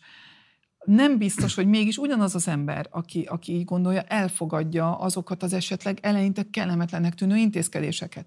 És ha már ezt megkérdezed, akkor valószínűleg a társadalomnak egy nagyon kis része mondja azt, hogy jó, eleinte becsukom a szemem, és elviselem, hogy most a körút közepén legyen az a biciklisáv, mert tudom, hogy előbb-utóbb jóra vezet, ha már lecsökken, de az eleinte én nekem kell kiszállni a kocsiból, vagy lezárjuk ezt a környéket, és akkor én nem mehetek haza autóval, és mit tudom én. Tehát, Tehát, tehát én nem, nem tudom, hogy, hogy... És azzal meg nem lehet választást nyerni, hogy ez az a időjárási katasztrófa, ami nem történt meg, ez az a vihar, ami, ez az az áradás, ami nem történt meg, mert én ügyes vagyok, vagy ráadásul ez az, ami nem fog kétezer-ötvenben megtörténni. Tehát nagyon-nagyon nehéz, bárcsak igazad lenne, de visszatérve még a repülésre, tehát két, mert azért az fontos. Tehát egyrészt az a probléma, hogy hogy messze olyan szempontból nagyon nagy szubvenciót élvez, hogy ugye a, a, a szárazföldi közlekedéssel kapcsolatos üzemanyagon hatalmas adóterhek vannak. Ugye ezeknek, amit a benzint kifizetünk, annak a legnagyobb része adóteher. A kerozinon, ahogy említetted, semmi ilyesmi nincs. Na de miért? Azért, mert össze-vissza repülnek a repülők, ha itt, nem fizet, itt kifizettetném vele, akkor őrült lenne itt tankolni, akkor átmenne Katárba is ott tankolna, és így tovább. Tehát nagyon nehéz, ehhez megint globális megegyezés kell, hogy ezt bevezessük. Tehát ez az egyik, hogy eleve már nagyon kedvezményezett az összes közlekedési alternatívához képest a repülés, de a másik pedig én ezt nem engedném meg, ezt a kedvezfinanszírozást, vagy az árbeeltetést, tehát én azt mondanám, hogy mindenki, aki repülni akar, annak kötelező megfizetni annak a a tényleges költségét, uh-huh. és, és akkor esetleg az externáliák költségét is, tehát amennyi az éghajlatváltozáshoz, és így tovább. Vagy például a repülőtér fejlesztésének is a költségét. Iszonyatos költségek mennek ezeknek az infrastruktúrába. Ezt mind nem az fizeti ki, aki háromezer forintért repül, hanem mi az adófizetők, és, és ezt sem érzem jogosnak, hogy mi egy nagyon vékony elitnek finanszírozzuk gyakorlatilag, amiben most én is benne vagyok, tehát magamat szidom, hát mert én... is én... benne vagyok nyilvánvalóan. Jó, de még persze. Jobban, mert rengeteg a munkám révén eddig rengeteget repültem, és most iszonyan élvezem, hogy, hogy végre nem kell repülnöm, és el is határoztam, hogy Európába csak akkor repülök, ha kényszerítenek nagyon, de ha lehet, akkor most már mindig vonattal fogok menni, és annyival kényelmesebb, és annyival jobb, hogy, hogy most már nem is adnám. Hát csak ugye pont azért problémás, hogy nincsen európai össz, nem tudom, vonat, tehát ott nagyon nehéz eljutni Európának A pontjából B pontjába, nemzeti vonattársaságok, privát vonattársaságok. Nehéz, nem nagyon nehéz, de nem sok, bizonyos szempontból még kényelmetlenem. Na de most ne azt nézzük, hogy most milyen nehézségek vannak, mert ha egyre többen elkezdjük használni az európai vasútrendszert, biztos, és nyomást gyakorlunk, biztos, hogy előbb-utóbb azért ezt megoldják. Tehát szervezkedni nem, kell, nagy... és mozgalmat szervezni, és politikai hát, nyomást vagy, gyakorolni. Igen. Hát nem feltétlenül politikai nyomást, a cégekre hát, is lehet nyomást gyakorolni, anélkül, hogy, hogy politikai nyomást gyakorolni. De az nem politikai nyomás, hogyha egy céget meg akarunk változtatni az hát, üzleti gyakorlatában? Hát ha nem a kormányokon keresztül, hanem, hanem csak mondjuk a vásárlási választásunkkal, akkor nem, uh-huh. ha mondjuk bojkottálnom azt bizonyos cégeket, és nem ahhoz megyek, hanem, hanem másikhoz, akkor azért előbb-utóbb az üzenet elér. Jó, most nem, nem is ez a lényeg, az a lényeg, hogy meg kellene változtatni tény okay. az európai vasútrendszernek, de még így is, ezzel a kellemetlenséggel is, hogy amikor Glasgowba mentem, akkor nem engedtek fel az Eurostarra, és, és, és pár órán volt, hogy sürgősen vegyek egy méregdrága repülőjegyet Brüsszelből Glasgowba, és elveszett az összes többi vonatjegyem, és így tovább. Na mindegy, tehát vannak ilyen dolgok, de ezzel együtt mégis összességében sokkal uh, nagyobb élmény volt uh, a vonatos utazás, és kényelmesebb. Ja, vonatozni sokkal-sokkal jobb, mint repülni, és ráadásul nem pont az osztrák vonatásánál van ez, hogy egyébként meg is mondja, igen. hogy mennyi cé o kettő kibocsátás nem történt meg azért, mert ezt választottad más típusú utazási lehetőségekhez képest, úgyhogy valóban még ilyen szempontból van egy ilyen jó érzése is az embernek. Korábban úgy beszéltél, hogy nem csak klíma katasztrófa van, hanem környezeti katasztrófa is, és ez nekem nagyon megtetszett, mert nagyon kíváncsi vagyok arra, hogy hogyan vélekedsz azokról a környezeti katasztrófákról, vagy még inkább károkozásokról, amelyek az utóbbi időkben Magyarországon borzolták a kedélyeket. Nézzük meg egy rövid összeállítást ebből, és aztán nagyon kíváncsi lennék a véleményedre arról, hogy mit gondolsz ezekről a történésekről. húsz ország, harminc civil szervezete írt közös tiltakozó levelet az UNESCO világörökségi központ igazgatójának a Fertőtó védelmében. Itt Őri-Szentpéter határában a MOL ezen a területen készült próbafúrásokat végezni, hogy kőolaj és földgáz után kutasson. Alig négyszáz méterre vagyunk azoktól a vendégházaktól, ahova eddig főleg azért érkeztek az emberek, mert ez volt az ország egyik legnyugodtabb pontja. A helyiek és a nyaraló tulajdonosok sokáig azt hihették, őket elkerülik a Balatont leigázó, gyakran környezetpusztító fejlesztés. Pedig a tervek már rég elkészültek. A parton évek óta a Magyar Nemzeti Bank alapítványai építkeznek. Erről azonban nem lehet sok részletet megtudni, mert az alapítványok költései nem nyilvánosak. Fertőtó, Balaton, ö, olajfúrás, hogy a Városliget szétbarmolásáról ne is beszéljük, és akkor hozzá lehetne még sorolni a kérdéseket. Ö, hogyan tekintesz ezekre a történetekre? Mit gondolsz erről? Én kértem, hogy politikában nem menjünk bele. Uh-huh. Nem csak itt van. Igen, szörnyű, de a világon mindenhol van ilyen. Kaliforniában a legprogresszívebb környezeti szempontból állam most szekkolja, háromezer éves fákat vágnak ki azért, hogy az egyik autópályát kiszélesítsék. Teljes őrület, mert ráadásul azok a fák már újabb nem, nem is nő, hanem csak amik megvannak, örülünk, ha megmaradnak az éghajlatváltozással kapcsolatban, de nem biztos. Akkor az angolok, akik a legklímabarátabbak, vagy minden, folyamatosan fúrják az új olajterületeket. Most több repülőtér bővítési projektet indítottak el, és így tovább. Sajnos minden kormány skizofrén, borzasztó, nyilván, nyilván küzdeni kell ezzel ellen. Hadd kérdezek rá erre valamiért, mert ez nagyon megkapta most a tekintetemet, hogy te egy reprezentatív tudósa vagy, a nemzetközi tudós társadalomnak nagyon magas pozíciód van, széles körben ismert vagy. Én azt gondolom, hogy te abszolút nem függsz nemzetállamoktól, kormányoktól, tehát hogy igazából érintetetlen vagy ilyen szempontból. A te politikától való távolságtartásod az a szakmai integritásod védelméről szól, mert azt gondolod, hogy ez szólja leginkább azt, hogy a legszélesebb közönségnek tudsz szólni, és megtartasd a tudományos pozíciódat, vagy arról szól, hogy korábban olyan támadásokat kellett elviselned, vagy olyan módon kerültél a politika keresztüzébe, hogy azt gondolod, hogy te nem akarsz ilyen típusú traumáknak kitéve lenni? Nem, szerencsére nem, erről nincsen szó. Két dolog. Az egyik az az, hogy talán három. Az egyik az, hogy ahogy így az életem történetet elmondtam, én mindig távol tartottam magam a politikától, nem is érdekelt, nem is akartam belemenni. Mindig utáltam minden visszájt, nagyon ö, ö, visszataszítóak nekem általában pártpolitikai harcok, nagyon utálom a, a, a kampányokat, nagyon nem szeretem, amikor egymást szidják az emberek, azt szerettem, amikor szakmai érvekkel folyik a vita, de hát sajnos ez szinte semmilyen országban nem történik. Így mindegy, nem ez a lényeg, de ez az egyik, hogy általában a politika nagyon unszimpatikus úgy, hogy van, de, de nem ez a lényeg. A legfontosabb az, hogy egy ENSZ tisztviselő vagyok, egy nagyon magas pozícióm van egy ENSZ testületben, nekünk kötelességünk, hogy mi a kormányokkal együttműködünk. Mi ezt az utat választottuk, hiszen bizonyos nagy globális problémákat gyakorlatilag csak a kormányokkal tudunk megoldani, a kormányokkal csak úgy tudunk együttműködni, ha konstruktívan állunk hozzájuk. Minden kormány hibázik, minden kormánynak vannak, persze kisebb, nagyobb, minden, van akinek kevesebb, van akinek nagyobb, mindenkinek van sara, van akinek sokkal nagyobb sara, de nekünk a, az észak-koreai kormánnyal is ugyanúgy le kell ülnünk, az ENSZ üléseken is ugyanúgy kell tárgyalnunk, és ugyanúgy komolyan kell venni, ugyanolyan szavazata van ezeknek a kormányoknak, mint mondjuk az Egyesült Államoknak. Tehát ez pedig a másik, hogy én tisztségünkből sem szabad kormányokat kritizálnunk. A harmadik pedig, ha ennek vége lesz, és nem leszek ENSZ tisztviselő, azt gondolom, hogy akkor is addig, amíg meg nem oldjuk ezeket a környezeti kríziseket, amikről beszélünk, most ezek nem biztos, hogy amiket mutattál, én, én a nagy környezeti válságokról beszélek,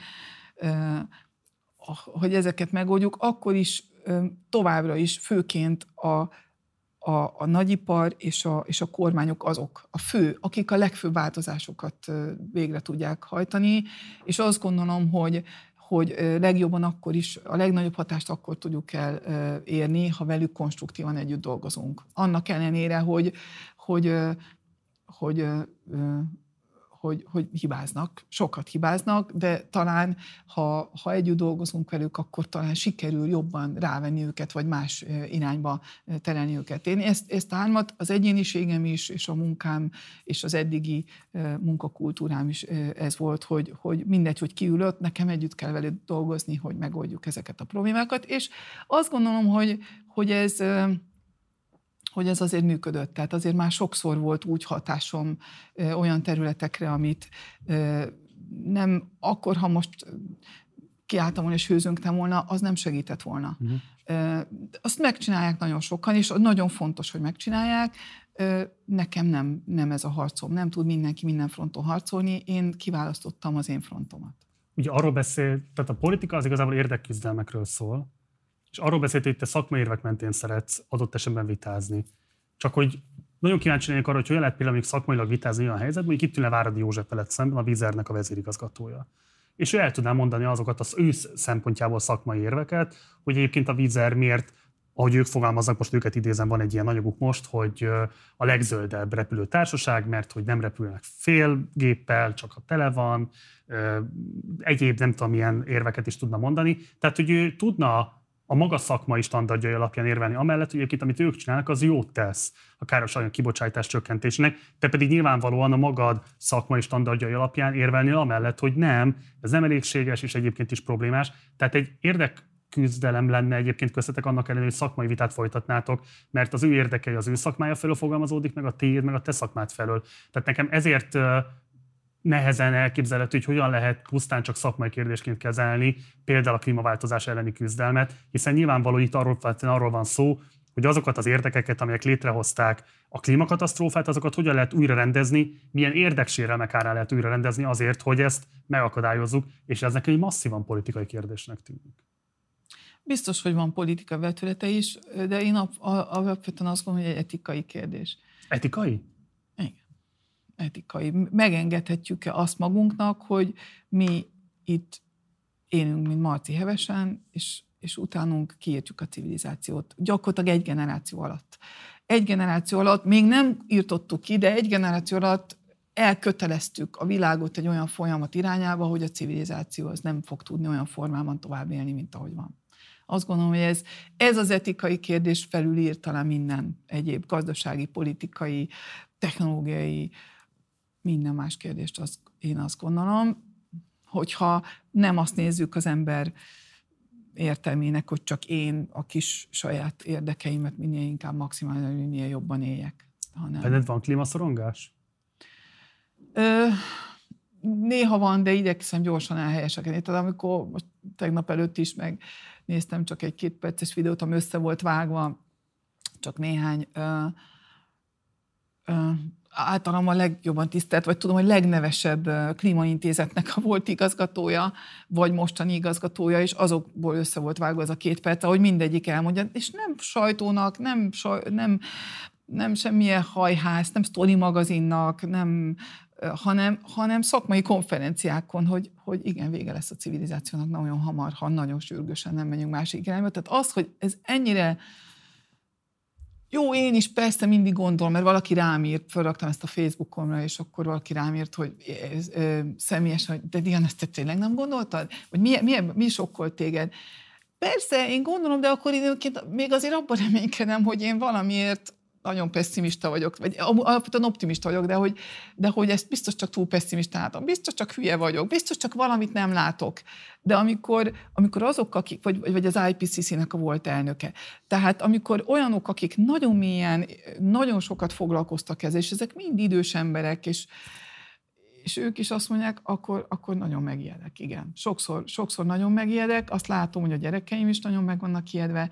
És ez nem csak klímaszorongás, én azt gondolom, hogy itt nem csak a klímáról van szó, itt említetted, hogy nem. Tehát a biológiai sokféleségünk összeomlása szerintem majdnem ugyanolyan nagy probléma, mint a... Mert együtt hat, tehát azért nem nagyon lehet külön választani. És ugyanúgy a pandémiák is, mert a klíma és a biológiai sokféleség összeomlása miatt jönni fognak a pandémiák. Lehet, hogy ez nem amiatt jött, de jönni fognak. Tehát az biztos, hogy mostantól beleléptünk egy olyan időszakban, ami a kríziseknek és a válságoknak az időszaka. Persze különböző megnyilvánulások lesz. Most egy kis energiaválság, most egy kis pandémia, de akkor majd pénzügyi válság. Folyamatosan jönni fognak a válságok, ha nem alakítjuk át sürgősen valahogy át a társadalmat. Egyszer nyilatkoztál ugye egy interjútban, hogy klímakutatással foglalkozó szakembertársaid egy része komoly depresszióval hát küzd. Ez mennyire tematizálódik egyébként a tudományos közösségen belül? Szerencsére nem, nem. Erről nem beszélünk. Szerencsére? Hát igen, mert akkor nagyon bele tudnánk egymást lovalni szerintem a kétségbeesésbe, az biztos. Pont hát... azt gondolnám, hogy a közösség van téve, akkor esetleg lehet látni, nem csak te vagy ő küzd ezzel, hanem hogy ez egy ilyen...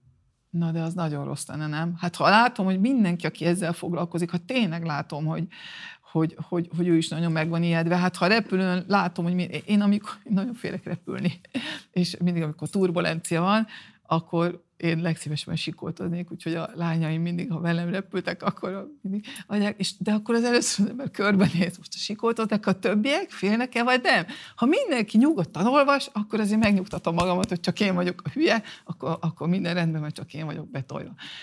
Ha már ők is megijednek, akkor nagyon megijednek. Tehát szerintem, ha látnám, hogy a többiek is nagyon meg vannak ijedve, akkor azt hiszem, hogy, hogy, hogy sokkal jobban meg lennék ijedve. Most emiatt szerencse, hogy az utóbbi két évben nem találkoztunk személyesen, mert nyilván ezek az esti sörözésen, meg a vacsorán, meg a kávészünetekben derülnek ki, és nem a Zoom meetingek közben. Hát most állítólag ki, most még nem láttam, Stumpf Bíró Balázs mondta, hogy egy Nature cikk jött ki pont a napokban arról, hogy, hogy az I P C C tudósoknak nagyon nagy százalékuk klinikai depresszió, és azt tudom, hogy klinikai láttam. Klinikai depresszió. Igen, igen, igen, igen, igen, igen. Én nem láttam még a cikket, kerestem, és nem találtam meg, de ma megígérte, hogy átküldi nekem, úgyhogy mindenképpen megnézem. Azért sokkoló.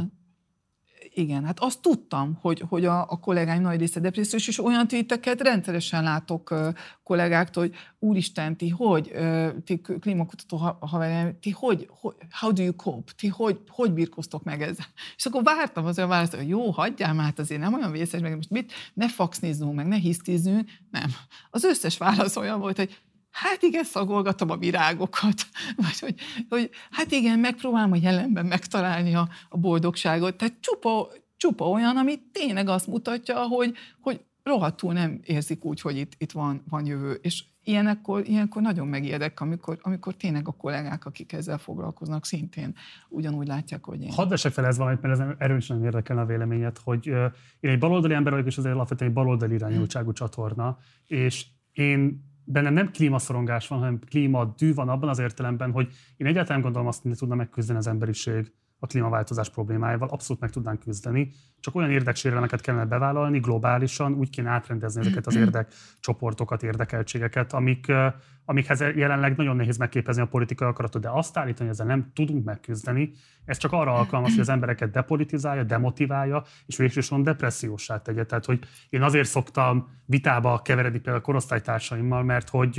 mert hogy szerintem ez a klíma szorongás koncepció, ez csak arra alkalmas, hogy bizonyos értelemben konzerválja meglévő állapotokat, úgy se tudjuk megoldani, nem lehet változtatni, vagy így, vagy úgy, de be fog következni a klímakatasztrófa, miközben ez így ebben a formában jelenleg biztosan nem igaz. A tudományos konszenzus azt mondja, hogy még van tíz-tizenkét évünk, ugye lehet, hogy akár még ennél több is, tehát lehetne cselekedni, csak egész egyszerűen, és itt jön megint a baloldaliság, azt lehet látni globális viszonylatban, hogy az egész klímadiskurzus arról szól, hogy a kapitalista termelés és fogyasztást hogyan lehet technológiai innovációval, bármilyen más digitális átállással, stb. stb. stb.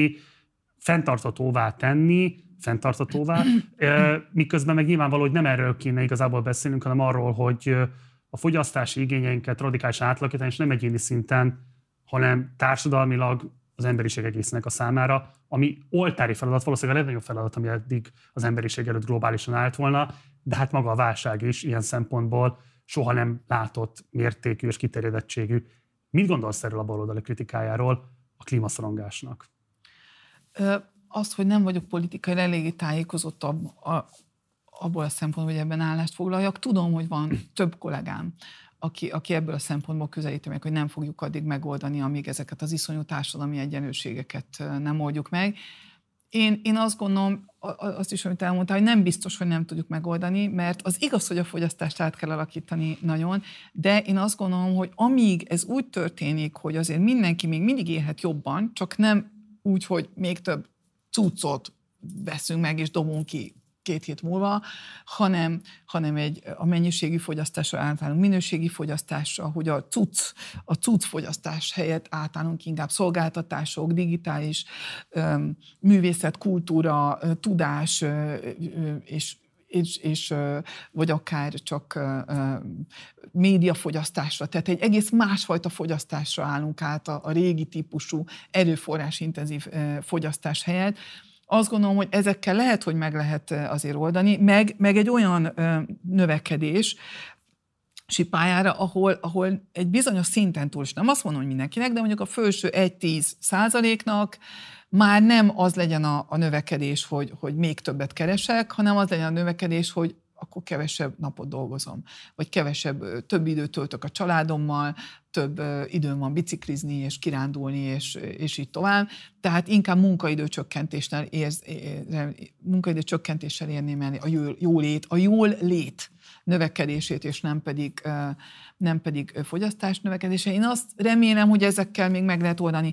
Én attól félek, lehet, hogy igazad van, és lehet, hogy a kollégáimnak is igaza van, én attól félek, hogy azért tévút ez, mert, mert az biztos, hogy jelen pillanatban a társadalom nagy része nem fogadná el azt a megoldást, mert hogy, hogy, hogy teljesen újraosszuk a javakat, és újraosszuk a, a, a viszonyokat, és ha az egész egy, egy társadalmi, nem, tehát ez, ez én, én félek, hogy, hogy az emberek nagy része, nem azt, az emberek nagy része ezért szeretne még egy kicsit jobban élni. Persze, ez teljesen világos. Igazából, és nem... Tehát ez a politikai küzdelem tárgya, hogy így beláttatni, vagy meggyőzni, vagy adott esetben, nem tudom, bármilyen más módon megküzdeni azért, hogy, hogy nem lehet mindkettőt egyszerre. Én nem látom ezt, hogy nem lehetne mindkettőt egyszerre, vagy, vagy nem látom azt, hogy, hogy azon az úton...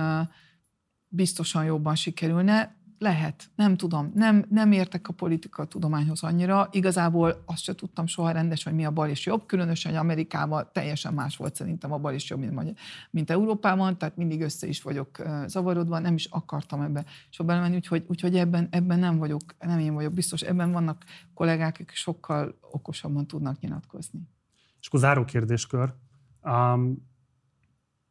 Én emlékszem, hogy mikor értesültem először a személyedről, ami nyilván egyébként alapvetően engem minősít, meg a magyar média viszonyokat minősíti, hogy egy nemzetközi hírű kutatóról egy politikai skandalom kellős közepén szerez tudomást a széles nyilvánosság, de ez a helyzet.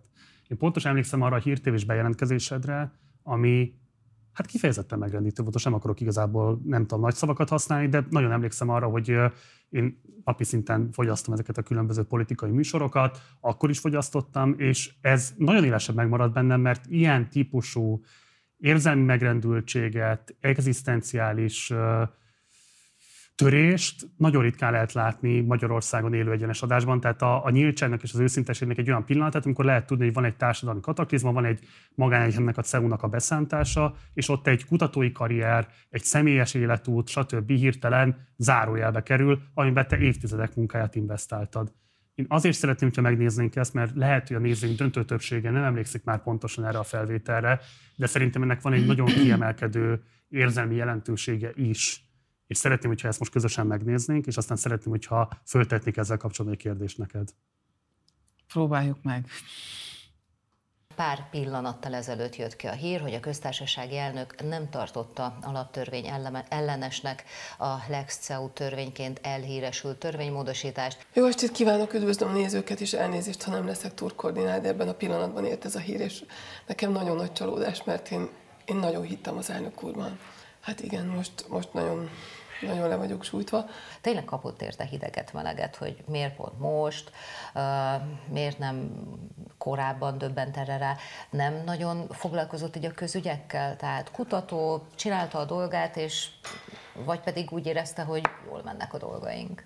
Nekünk alapszabály, hogy mi nem politizálunk, igen. Mi nem, különösen kormányokat nem kritizálunk se jobbra, se balra, sőt, még csak szakpolitikákat sem írunk nekik elő. Mi úgy próbáljuk a kormányok munkáját segíteni, hogy velük együtt dolgozunk, és együtt keresünk, egy dialógusok során keresünk közös megoldásokat, hogy a világ, meg a föld és a, az emberiség problémáit megoldjuk. Én nagyon szeretek az enszben lenni, amiatt, hogy még akkor is, ha, ha tudjuk, hogy sok probléma van, mégis mindenki az egymás, egymásra nagy tisztelet beszél. És így annyival ö, könnyebb ö, közös nevezőt találni, még a legnagyobb, még olyan problémákra is, és annyira különböző álláspontokat és ipari érdekeket, és gazdasági érdekeket, és emberi érdekeket ö, megtestesítő problémára, mint az éghajlatváltozás. Én továbbra is ennek a jegyében szeretnék. Eddig is ennek a jegyében éltem, és ennek a jegyében az azt jelenti, hogy nekem muszáj a politikától távol maradnom. cé e u beszántása az a szakmai pályafutásod legsúlyosabb törése? Nem, a szakmai pályafutásomnak egyáltalán nem törése. Nem? Hát a szakmai, miért, miért befolyásolná a szakmai pályafutásomat? Hát azt mondom, egy fontos intézmény, amihez kötődött a te uh, magyarországi tartózkodás. Még most is ebben az intézményben vagyok. Az világos, csak az intézményben nincsen Magyarországon. hát nem a szakmai, ez az egyéni életem tragédiája, és, és nagyon sok, és most megint elsírtam magam, mert nagyon sokunk tragédiája, mert még nem költöztem ki Bécsbe, de most nagyon sürgősen kell eldöntenem, hogy ki tudok-e költözni Bécsbe, és ezt hogyan oldjuk meg családilag, és, és ez nem, nem egy könnyű dolog. És, és nagyon sokunk a cé e u-n még mindig küzd ezzel a dologgal, és sokan ott kellett hagyják a cé e u-t, vagy ott hagyták a cé e u-t, vagy, vagy hát kimentek, vagy csak ingáznak, tehát én nem akarok ingázni, tehát nem hagyom ott a gyerekeimet pár napra sem, úgyhogy ez, ez nagyon továbbra is egy, egy nagyon, az, az életemnek az egyik legnehezebb kérdése, igen. Tehát az a kérdés a család számára, hogy elhagyjátok Budapestet és átteszitek a székhelyeteket Bécsbe? Nem szeretném most a családi dilemáinkat így, így nyilvánosan megbeszélni, és inkább, mert, okay. mert még nem tudtuk eldönteni Jó. teljesen, hogy ez hogy lesz megoldva, de ez, ez én azt gondolom, hogy egyik, vagy hát a legtöbb cajús családnak nem, nem, nem volt könnyű, mert, mert szeretjük ezt az országot, mert nem véletlenül jöttünk ide, a legtöbbünk külföldről jött Magyarországra, és nem véletlenül, és nem csak a cé e u-t szerettük, hanem ezt a várost is szeretjük, ezt az országot, és, és a legtöbben nem akartunk és nem akarunk elmenni. Van egy fontos kérdés ezzel kapcsolatban, amit muszáj föltennem. Ugye azt lehet tudni, itt is elmondtad. Nem biztos, hogy megválaszol. Semmi baj, az, arra teljesen, tehát minden jogod megvan rá. Hogy te bíztál az elnök úrban, egy Áder Jánosról van szó, hogy nem fogja aláírni ezt a törvényt. Azt viszont lehet tudni, az ő a felesége által alapított alapítványban szerepet vállalsz. Ugye ez a Covid-árvák megsegítését szolgáló alapítvány. Volt-e lehetőséged ezen keresztül beszélgetni Áder Jánossal a cé e u ügyéről, és tudott-e neked bármilyen fajta magyarázattal szolgálni, ami igazolta ezt a döntését? cé e u ügyéről nem beszélgettem, most ez semmit nem fog segíteni. Az elnök urat egyéb más csatornákból ismertem meg, meg a feleségét, és én, én őt mint embert nagyon, nagyon tisztelem. Én azt gondolom, hogy egy olyan politikai helyzetben voltam, mert nem tudott más csinálni, és hiába csinált volna, valószínűleg nem segített volna. Tehát itt nem, valószínűleg azon nem múlt volna, de nem akarok belemenni, mert nem, nem értek hozzá, és én utána ebből kiszálltam, vagy hát nem is voltam soha benne, csak, csak kétségbe esettem, kétségbe estem, mert nem akartam elhinni, hogy, hogy ez megtörténik. Nem akartam elhinni, mert tele van a cé e u keresztény, hazafi, tehát minden, minden, a cé e u minden van, pontosan azért, mert, mert, egy, mert egy, egy, egy szabad gondolkodású egyetem mindenféle.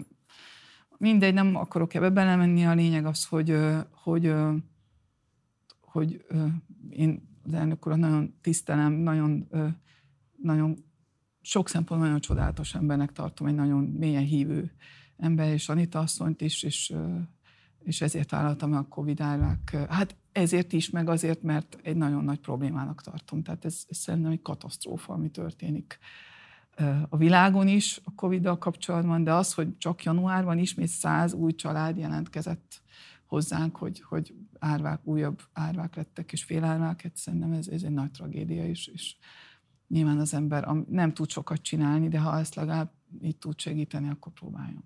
Az megütött a filmet, hogy azt gondolod, hogy ő is a jobb belátása ellenére hozta meg ezt a döntését, hogy aláírja ezt a törvényt? Nem tudom, nem beszélgettem erről sem vele. Nyilván a kabinetjében dolgozom, vagy nem tudom, kabinet, vagy hogy hívják, tehát a, a csapatámon dolgozom több szintén kiváló emberrel, nagyon-nagyon-nagyon kiváló ö, emberek vannak velük, amennyit beszélgettem. Én, én úgy gondolom, hogy, ö, hogy az alapján, ez egy olyan helyzet volt akkor, hogy... Nem tehetett mást? Hogy, hogy, hogy, vagy nem tehetett mást, vagy hiába is tett volna mást. Ürge-Vorsatz Diána, nagyon szépen köszönöm, hogy elfogadtad a meghívásunkat, és köszönöm, hogy minden kérdésemre válaszoltál. Jó volt veled beszélgetni. Kérlek, hogy majd gyere máskor is, mert nyilván egy olyan témának vagy a kutatója, amely abszolút aktuális, nem csak most, a következő években is az lesz, és visszavárunk a stúdióba, hogy akár az újabb eredményekről, akár az i pé cé cé következő jelentésről, amikor már nyilvános lesz, tudjunk elmélyülten beszélgetni, mert fontos a téma. Köszönöm szépen, akkor a reklám helyében mindenkinek felhívom a figyelmét, hogy április negyedikén hozzuk nyilvánosságra nagyon fontos jelentésünket, amiből remélem, hogy sok ilyen kérdésre mélyebb választ kaptok majd. Én már most meg is ígérem neked, hogy az április negyedikei héten várunk téged a Spartacus című műsorunkba, hogy ismertesd a legújabb eredményeiteket. Nagyon szívesen eljövök. Köszönöm szépen a meghívást. Én köszönöm még egyszer. Ez volt a beszélgetésem Ürge-Vorsatz Diánával, hogyha szeretnéd látni a teljes beszélgetést is, akkor vagy fizess elő a Partizánra a Patreon felületünkön keresztül, ehhez a linket megtalálod a leírásban, vagy pedig látogass el a podcast platformjainkra, ahol korlátozás nélkül hangban meg tudod hallgatni ezt a beszélgetést is. Spotify-on, Google-on, Apple-on, az összes fontosabb podcast platformon megtalálod a Partizán csatornáját is. Mindenképpen iratkozz fel a csatornára, ha még nem tetted volna meg, ha van bármilyen kérdésed vagy észrevételed az elhangzottakkal kapcsolatban, akkor pedig várunk a komment szekcióban. A videó minél szélesebb körű elterjedéséhez pedig kérlek, hogy pörgesd az algoritmust a like gomb használatával. Munkatársaim nevében köszönöm szépen a megtisztelő figyelmed, hamarosan találkozunk, addig is, ciao.